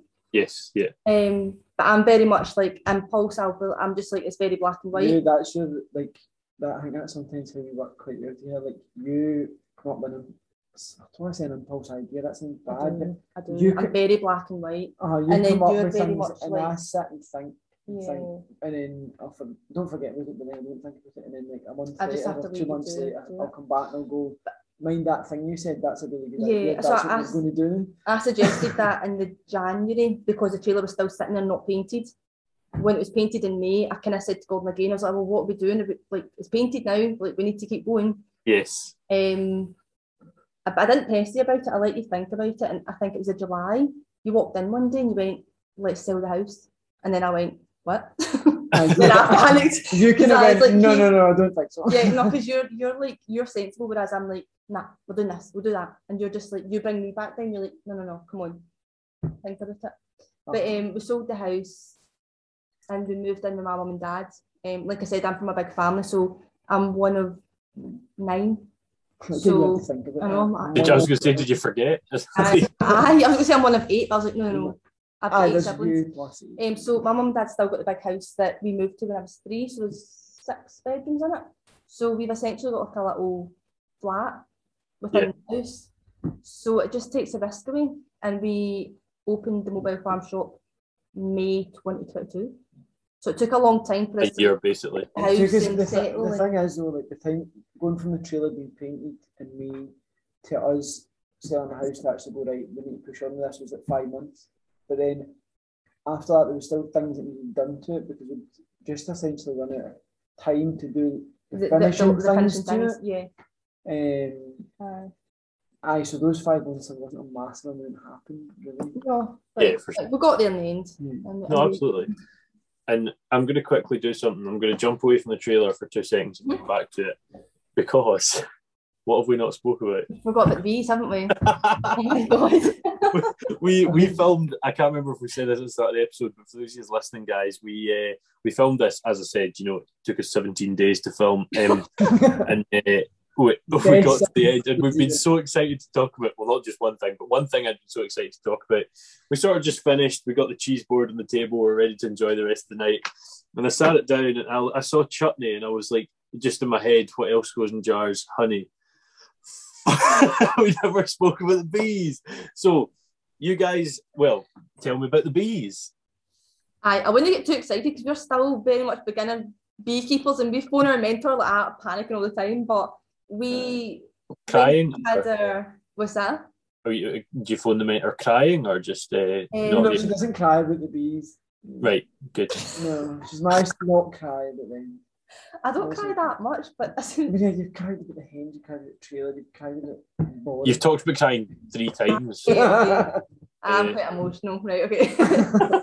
um, when we had those hundred hens, we were selling door to door and also Complete sense, Mark. Uh, I uh, one farmers market a month, and we were buying local honey. And the guy we were buying honey from, we just kind of asked him, "Could we? Could you kind of show them the beehive?" I was like, "I've never seen inside a beehive," um, and he showed us and found it pretty fascinating. Um, He was just telling us that little kind of snippet facts as well. and it was really good. And he suggested Yeah. that if we wanted to to get into it, just to do the course at Ayr Ayr Beekeeper Association. Oh, yeah. Um, so we've done that. Um, and we've now got we've got three beehives, and we're actually going to be taking our honey off. Our supers are coming off the hives. It Hopefully, pretty it should be it should be this week, but it'll be next week. Mm. We'll get it done. So, um, yeah, it's been a massive massive learning curve, and we're still learning. Um, Yeah, so aye, every basic, year, basically you do your course and you get your bees through the association. They you, you get bees from within your area basically for biosecurity. Yeah. So you're bringing diseases into your area, which kind of makes sense. Uh-huh. Um, so you do the course, you get given them a, like allocated a mentor basically, and they'll come and help you through your first kind of season. Obviously beyond that if you need it, because the they're all pretty good. Aye, they're actually really good. They're so Um, knowledgeable. Um, Is the guy that runs that called Chris? Chris Yuri. Yes. Yes. Do you know him? No, I, I don't. But I filmed with him once. Oh, right, okay. Um, Yeah. With Ray. Yes, at, Dun- at, at Douglas House. No, at Dumfries House.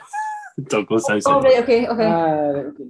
Uh, I, we've not actually met him. We've not met him actually. No. It's um, Julian Stanley. Julian Stanley. We always phone in panic, And panic. Queens. Roger. and Roger as well, yeah. Aye. Um, yeah. Aye, so uh, you get a piece through the association and they just kind of help you get started and get you up and going. And it's quite, it's a, it's really interesting. I don't No. know. I It know. sounds. I Like, feel like I'm, I'm, going to let this thing because you're pure, buzz, pure buzzing. Um, Buzzing. I spent too much time talking to you, Wallace.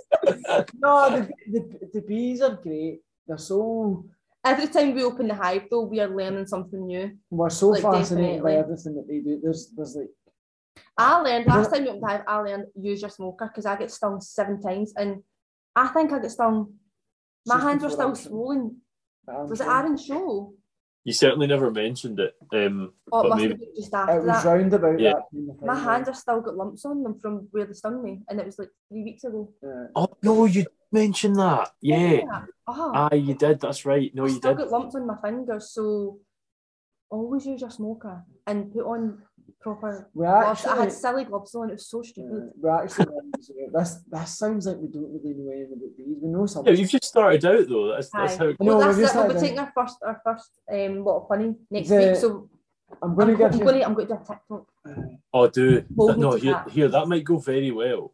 Right, get the right hashtags in I there. know, because I'll probably forget to do half the stuff, and I'm like, Don't- rubbish. don't. I honestly think I'm at the stage now, and it's tragic. Like I feel like I'm filming even when I forget I'm filming. Like I'm just doing it just because in case you might get something. Ah, okay. You'll get to that stage eventually. You'll get to that stage eventually. Uh, Um, but I'm, I'm glad we've uh, touched upon the bees, um, at at least here, because I, I, I did I did want to talk about it last time, and I know you haven't done it for long, and have, but I just wanted to get into it at least a little bit. Um, but I said we'd leave the trailer for a minute. Uh, tra- trailers coming back to trailer now, uh, touring round. It's been going for what's that? F- three months now much, yeah. um, yeah, uh, going to different shows. And if you're listening, this will mean nothing to you. If you're watching, it will mean a bit to you. In the background, which has been very annoying for the last 90 minutes for me, because there is a little, uh, um, what do you call it? What would you call that? Uh, don't move a wee second, Maria. Don't move a wee second. What is it called? A, a, it's not a. What's that called? Um, ticket card eh?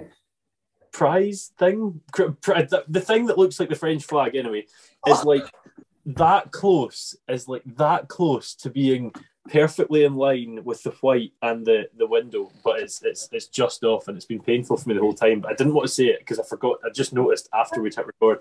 You won't be able to see it at the minute, guys. Um, so if you just show us, could you just bring that to screen and make a noise so everyone can see it? Make a Um, noise. Yeah, but Oh, but- talk again. When you're talking, so that's fine. Like basically talking in the camera. Oh, right, clicks oh, the- right. So I think this is a first for the R2 cast. I think now I said this the last time. Ross Pattinson, number twenty nine. I can't remember if you have been a Highland Show uh, champion for something, but if you have, it's not a first. If you haven't, it is a first. Um, first overhead champion at the Highland Show. Could you tell us exactly what it is, Maria? Because uh, no, no, two seconds. Gordon, could you tell us what the the, the prize is? It's the champion exhibit in Scotland's Larder. No? Oh, Best no. exhibit within Scotland's larder. I was pretty close. Pretty Oh, close. Jesus. Champion's better than best. Well, no, that's it. Best exhibit within Scotland's larder. It's like, oh, you've got the best sheep. Like, no, you have the championship. So this this um the trailer was only well it was more than a month old, but it was only a month old, looking nice and actually being used. So how did that come about? What, how did you find yourself at the Highland Show, and how did the prize come about? Um, so we had opened we had opened the mobile farm shop early May, and a lot of people kept saying to us, "Are you taking us to the Highland Show? Are you going to the Highland Show with us?" And I was like, "No, like you have to have your applications in by January. Like the I don't think there's a space for that if I don't see it at the Highland." Anyway, people kept saying, and me doing that thing of impulse again I just said, "I'll "Oh bugger it! I'll send an email and see if they've got space because people keep asking us if we're going." Um, and this this, was, this bear in mind, this was like two weeks before, two, three weeks before, wasn't it? Aye, It was in June. I I think I was, aye, it was in Aye. June. It was like It was like beginning of June, right? I was aye. Um, so I emailed them, was not expecting a response. I thought whatever. Um, sounds so bad. Um, but no, we got a response and they said they had a space in the food hall and they they loved our idea and they would love to have us at the Highland Show. And I was like, You, you basically Yeah. turned around to me and you're like, I don't know, you were kind of like hesitant, but I was like, well, we can't say no. It sounds stupid. It's like if you get the chance of that and being just like just brand new, basically, oh you yeah. can't turn around and say no. But No, you- there was there was not there was never there was never no, going to be a no. a no. But it's just that moment of, oh God, right, okay, this is going to happen. Um, so it was like 10 days before the Highland show that they That's said, like, yeah, like, can can you come? Um, so it was all just a bit You basically emailed back to, yes, that's great, we'd love to come. And then we went, how the hell are we going to do that? yeah. Which sounds stupid, but it's not a chance that you just pass up. Like, Well, no, you couldn't. No. No. you have to. And it's, it's more than just an opportunity for you guys because you, you are stockists of a lot of different places in Ayrshire as well. It's, it's Yeah. an opportunity. Well, that's it. We when we actually, I was going to say, I actually nearly cried the night before because I was that scared. I didn't. Again. I didn't. Yeah, actually said you're saying to me like a few days before, you're like, what are we actually doing? Like we don't belong at the show I we're- said we don't belong at the Highland Show. What are we doing? Because we're like we're just we're just not there's people that know what they're doing at the Highland show and we're just like we just wing it. going, We just wing it. Um, but that was what we actually wanted to do as well. We were at the Highland Show, obviously we had a trailer and it's open that people can go into it. But we also had like our kind of crates and our tables set out, and we had all small producers from Scotland. So we had like our our jam, which is handmade by one person. Our honeys, ha- obviously we don't have our own honey just now, so we have another local supplier. So he hands uh, labels all his jars. The the herbal tea we have hand picked on an island. Like all these small producers, I was like, well, if my business was given an opportunity, I would love if they put us at front as well. Aye. You're, Yeah. It's the same Um, thing again. Like we're seeing it from both sides. We're seeing it from we've taken a sort of leap of faith in ourselves, Yeah, and and we think that if these are quality products made Mhm. hand labelled by other Scottish producers, and I thought they're in the same boat as us because all our eggs are hand packed and the boxes are hand labelled. Like, it's all done by hand. There's nothing. yeah, we'd appreciate that if somebody Yeah. done it for so us. they, they we were all like wanted they to were all excited for with our produce. Um, so yeah, it was a bit mental. Um, I think it was Thursday morning. I was speaking to a woman. She came up to me with a clipboard and she was talking away, and I just thought it was environmental health, doing their checks, obviously making sure we're doing everything properly. And she started asking me more about us, and I was like, "What the heck's going on?" I was like, "What? what who is this?" I was so confused. I just had to say to her, "I was like, really sorry, like, what, what is it you're doing?" Because she, Kinda she was, she was talking to me, but noting it all down, and I was like, It was like in the nicest way possible. Yeah. Like, who are you? Like, "I like you're going like that to Gordon, why you?" Why you? I was like, I was, I was so confused, and I was like, "Oh, like, who are you?" And she's like, um, "I'm a judge." And I was like, "A judge for what?" I she kind of faltered and went, "Well, I'm a judge for the judge," and I was like, "What are you doing?" Uh, we were totally confused. Aye. um, totally confused. Um, I was like, you can tell it's her first time here. Um, but yeah, she they came back later on that afternoon with who was it? See, I don't even know what was. oh, like, just when- oh, do you mean like after we'd actually won it? So basically, they came up to us and said that we'd won it, and there was all these people. Yeah, so there was there was well, aye, there, there was so there was the two judges came back round. There was a woman that came the first time, and there was another woman after that that was like the official judge. Mm.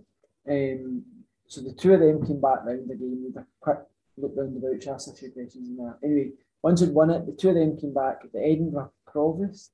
Is that right, Provost? All right. Well, I don't know who it is, but that is a thing. Yes. Yes. Uh, so she was, yeah, she was there. There's quite a few people there. There was one. Was it the head organizer of the show, or one of the sort of organisers of the show? Yeah. This Yeah. sounds so bad. like, No, we didn't genuinely had no but- idea what was going on. We literally got we get told ten days before you've got a space, and then Aye, aye, it was just Uh, we didn't actually know it was an award. We didn't know it was anything. It was just. We You could, it I think literally people could see we were like what the just hell. deer caught in headlights. We were like, what is going on? and there was like a photographer turned up, and like, it was just quite. It was yeah, mad, but it was it was really fun. It But was yeah, the best kind of mad and like best kind of Yeah. confused to be, and that's. and Yeah. he, he said Oh, we world champion. And obviously, once the kind of excitement wore off, we we're like, oh my god, oh my god. we both went, what have we won overall champion for? Like, we don't even know. Because it was never properly, kind of, to- nobody properly told us. They just went, you've won overall champion. And I was like, brilliant. Like, like, did, did they think we had a bull with us? Like, what's this for? No. I was so confused. Like, did we put chickens with us? Like, um, it wasn't until the next day we actually seen a sheet of paper to say that is what we, the overall champion was for, best exhibit in Scotland's larder. And I texted my mum and dad and I was like, oh, this is what we won overall champion for yesterday. Oh, it's funny, isn't it? And uh, you know, from someone looking in, uh, I'm sure a lot of you guys listening were at the Highland Show. Um, there's always a lot of good stuff in the food hall. It looks brilliant. Um, and I think I mentioned this to you last time. Orkney looked really good. Taste of Orkney had like a Yeah, almost yeah, a. Um, The Shetland. A lot of was was it Shetland? Was it? Maybe it was Well, Shetland. Ork- Orkney was down in the Orkney, left hand side, and then Shetland was down like next to it. That's right. Yes. It was Yeah. all that kind of top corner. It was. Which I think is a brilliant idea. Like, imagine you Like like taste of Arran, like all the islands. I Yeah. like, I like, a, Amazing. I like an, an, I can't. I. I I was going have to say so taste the island, but you know what I mean. Like No, oh, no, you're right. And, and the whole place looked brilliant as it always does. But you guys stood out big time. I do mean that. Um, it, it, it was. Had I known this were a thing, like yourselves, um, it'd be something that make it makes sense. Uh, You absolutely deserve to win it. So, Oh, um, thank you. well done on that. It was it was it was gorgeous. And, and if you haven't seen the trailer, uh, make sure to check out the Wee Brown Hens on Facebook and Instagram. Maria's repping it at the minute. I think you are too, Gordon, but it's a wee bit harder to see with the colour. Um, sort of. yeah, something you can't even look just look for- just with the camera. But um, I wanted to end on that note, the sort of overhead championship, sort of try and work towards that crescendo. But you guys are massive fans. I don't need to ask you the last two questions. Um, well, what are the last two questions? Uh, I don't. I don't know. I've never listened to this podcast for my life. Oh, have you not? No. Oh. Something about what you had for your tea and what you're up to the next day. Here it is. If you were a kitchen utensil, what would you be? A ladle. Why did I think ladle as well? I thought a Don't know. spatula. Is that a fish slice? Yes, same thing. Aye, I'd be that because I'd be a bit dim. Because you're a bit a fish. Uh, aye. But the spatula isn't a fish. eh? like, No, a fish slice, though. I know a spatula and a fish slice is different. No, we, we, no. this, we had this No, discussion it's before, different. And, and someone said a spatula so I could batter folk over the heat. And I'm like, yeah, but you can't do that. the person has to pick you up. You're just there. You're just getting battered on someone's heat. um, so, yeah, uh, where do you see yourself in five years? And if and it's a great question for you two, actually. Uh, if you had any tips for folk coming into industry, what would they be? What if both answer both questions? I Um, think we should, right. What one first, sorry? Whatever one you want. See, I, look at him, act like he doesn't know. Um, in five years' time, obviously, I would love to have my own land, so uh, our own small holding or something of ours. Um, as I say, we're living with my mum and dad at the moment, which is absolutely fine. But our own, our own little small holding, definitely in five years' time. Yes. Think, yeah, that, but to add to it as well, I think to increase our numbers and hens, I know you're not that keen on that idea, but Not yeah, if we, if we increase our numbers and hens and have a more, um, as much as a purpose-built shed, like and a, a, a proper purpose-built shed, like a, Oh yeah, we built the shed ourselves, so there's there's mistakes and flaws in that, but we've done it ourselves. So yeah, we'd like to get to a number that was more than what we have just now, but still doing the same thing. So still doing like a, a deliveries and a Yeah. Maybe get some sort of wholesale things as well. Yeah. Get out our trailer more, um, push that a bit. Just yeah, just it sounds a bit more of the same, but Bigger. yeah, and have have have more things ourselves, like our own our own ground and our own sort of small holding and produce more to sell in our shop ourselves. Yeah, absolutely. Yeah. That's Mhm. that fair enough. Yeah. Yeah. You should answer. No, I know it's like aye, but we've, we've both got the same vision of where we want to yeah. be. Really, like Uh, tips for coming into coming into the industry, I would say say yes to every opportunity. Yeah, Even good if, one. you know what, if you say yes to an opportunity that makes you feel uncomfortable, that's that's going to grow you more than staying in your comfort zone. Like honestly, see if somebody tell see if somebody told me the night before the Highland show you don't have to do it, I'd be like, that's fine, I won't do it. you But would never gain anything. do you know you're never going to gain anything from staying in your comfort zone. So always say yes to every opportunity, and especially to the ones that make you uncomfortable. I think, uh, definitely getting into the industry. That's quite a similar one to what um, number 52, Amy Wilkinson, said. I think hers is the best one. Uh, What was it she said? Um, 20 seconds of blind confidence. And Yeah. basically, Um, That makes sense. yeah, she was Just like, don't think, just do it. uh huh, say yeah. And then 20 seconds later, you're going to be like, what have I done? But That was kind of- like me. that was kind of Yeah. you and show you like, Aye. they have to say yes. So we said yes. Yeah, for the sure. You know, how are you going to do it? And it, yeah, um, kind of. I'm just going to say I'm saying the same as you, but yeah, the same as that. But also, obviously, this is about farming and things. But I think you should learn as much about as much as you can.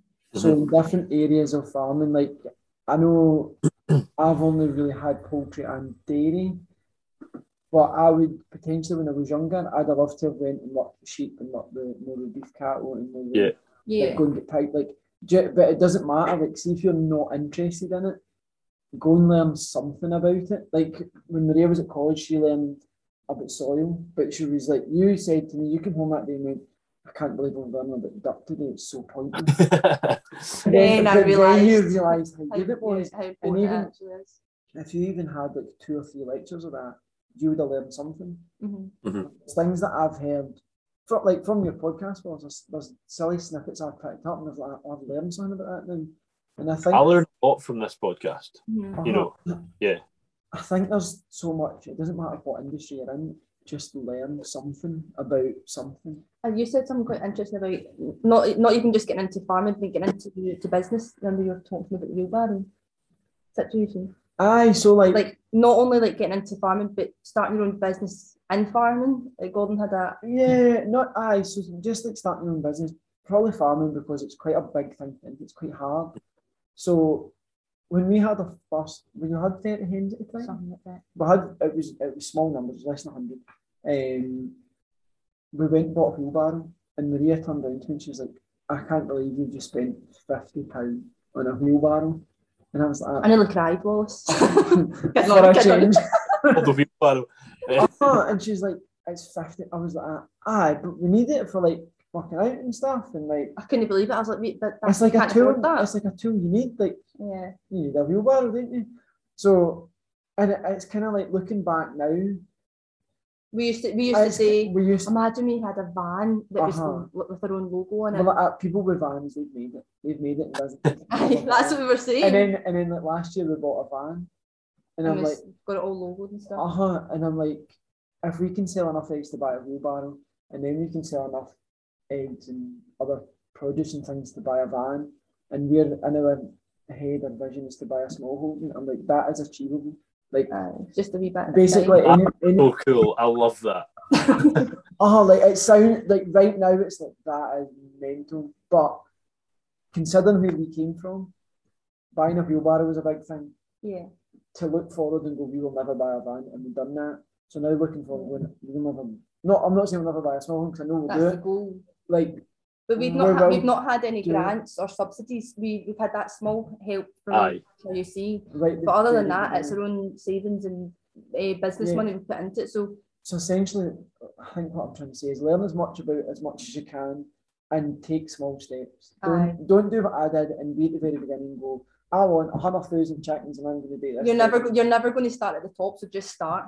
just No, it's the same, and and like there's so many examples like that. Like this podcast, you know, I just started filming it in Zoom, and then now I've done seventy. You know, like that's how it works. Like it's Yeah. uh, six. It's just how anything. Yeah, brilliant, and it's yeah, it's brilliant to listen to you guys' story. Pretty much the same again for me, but for everyone else. And I'm not joking about that. Like it's actually really nice and refreshing to hear it, and and just what's been built out of four years intense work. Of course, it's intense work, but um, and where we will be in five years is quite exciting. Actually, just just to see what can be put into. Aye, but the thing, if you Yeah. like, what you're saying there was like what we've done in four years, and you're saying what we're we going to do in the next five years, that's more than doubling. More than, exactly. Well, Yeah. that's scary because So that it's- was said.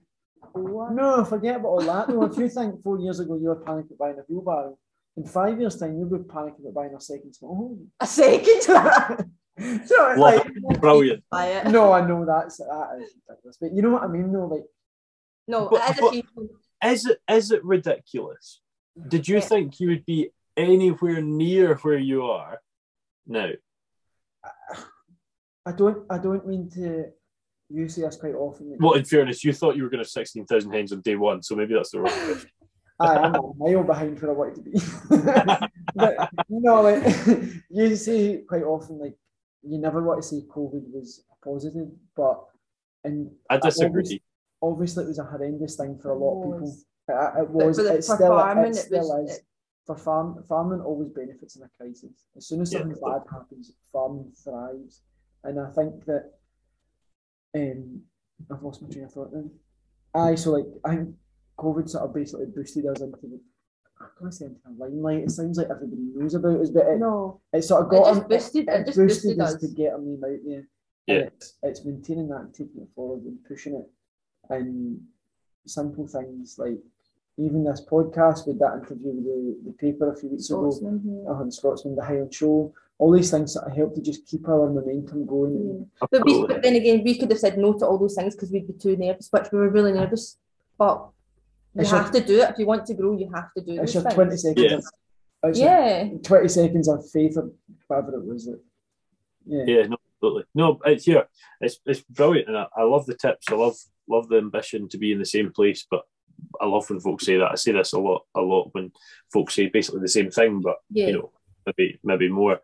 Um, it's it's been it's been really really good to sort of sit down and go through it again. And funnily enough, when we first recorded, it was the longest time I had ever done a podcast. yeah. It is now not the longest time I have ever done a podcast. Oh. We've overtaken it again. Um, We've so- done it again. Aye, well, Aye. No. I, I'm looking at the clock at the bottom of the screen. I We're thought set. you didn't. I was like, oh, thank God, because I don't want to be that. about 111 minutes, I think, at the minute. Um, but I, it flies by, doesn't it? It's over two Ah. hours again.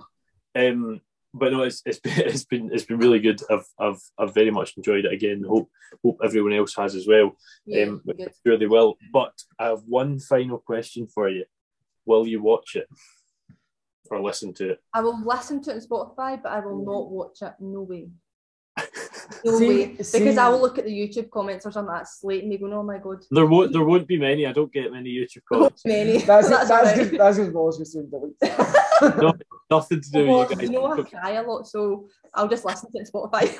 I'm going to create another account and come on and be nasty. No, well, of course I would do that. To Um, be fair, I've not actually ever watched any of them.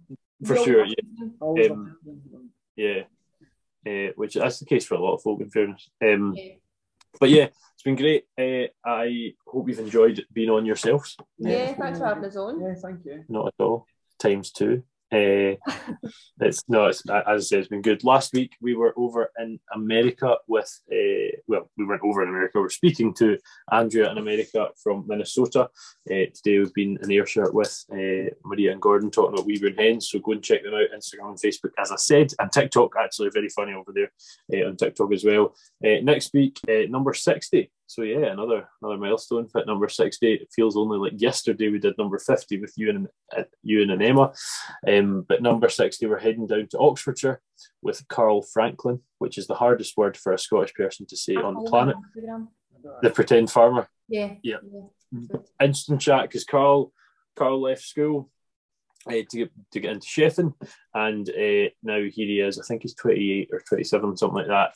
Uh, with not a small flock of sheep anymore. He's got 93 breeding ewes he's worked up to. So it's been quite a quick thing he's done in four years. And what we get into speaking about a lot then was the fact that everything is yellow down in England at the minute. So um, now this was filmed about a month ago, so we get into that. But uh, yeah, we'll see you next week um, for that.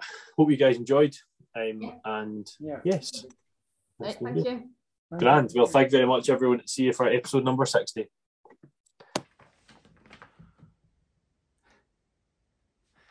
Well, that's it. Another R2 cast finished, another agricultural mind opened up. And I would just like to say that getting these guests on board uh, does take time uh, and it always has done. But I've now went weekly and with that comes even more time required. And I would just like to finally thank once more the Scottish Farmer for sponsoring the show and making that much more possible. Please be sure to get in touch if you've any ideas of people you'd like to see on the podcast or maybe ideas you have for me presenting better because I definitely do require that. See you in the next one.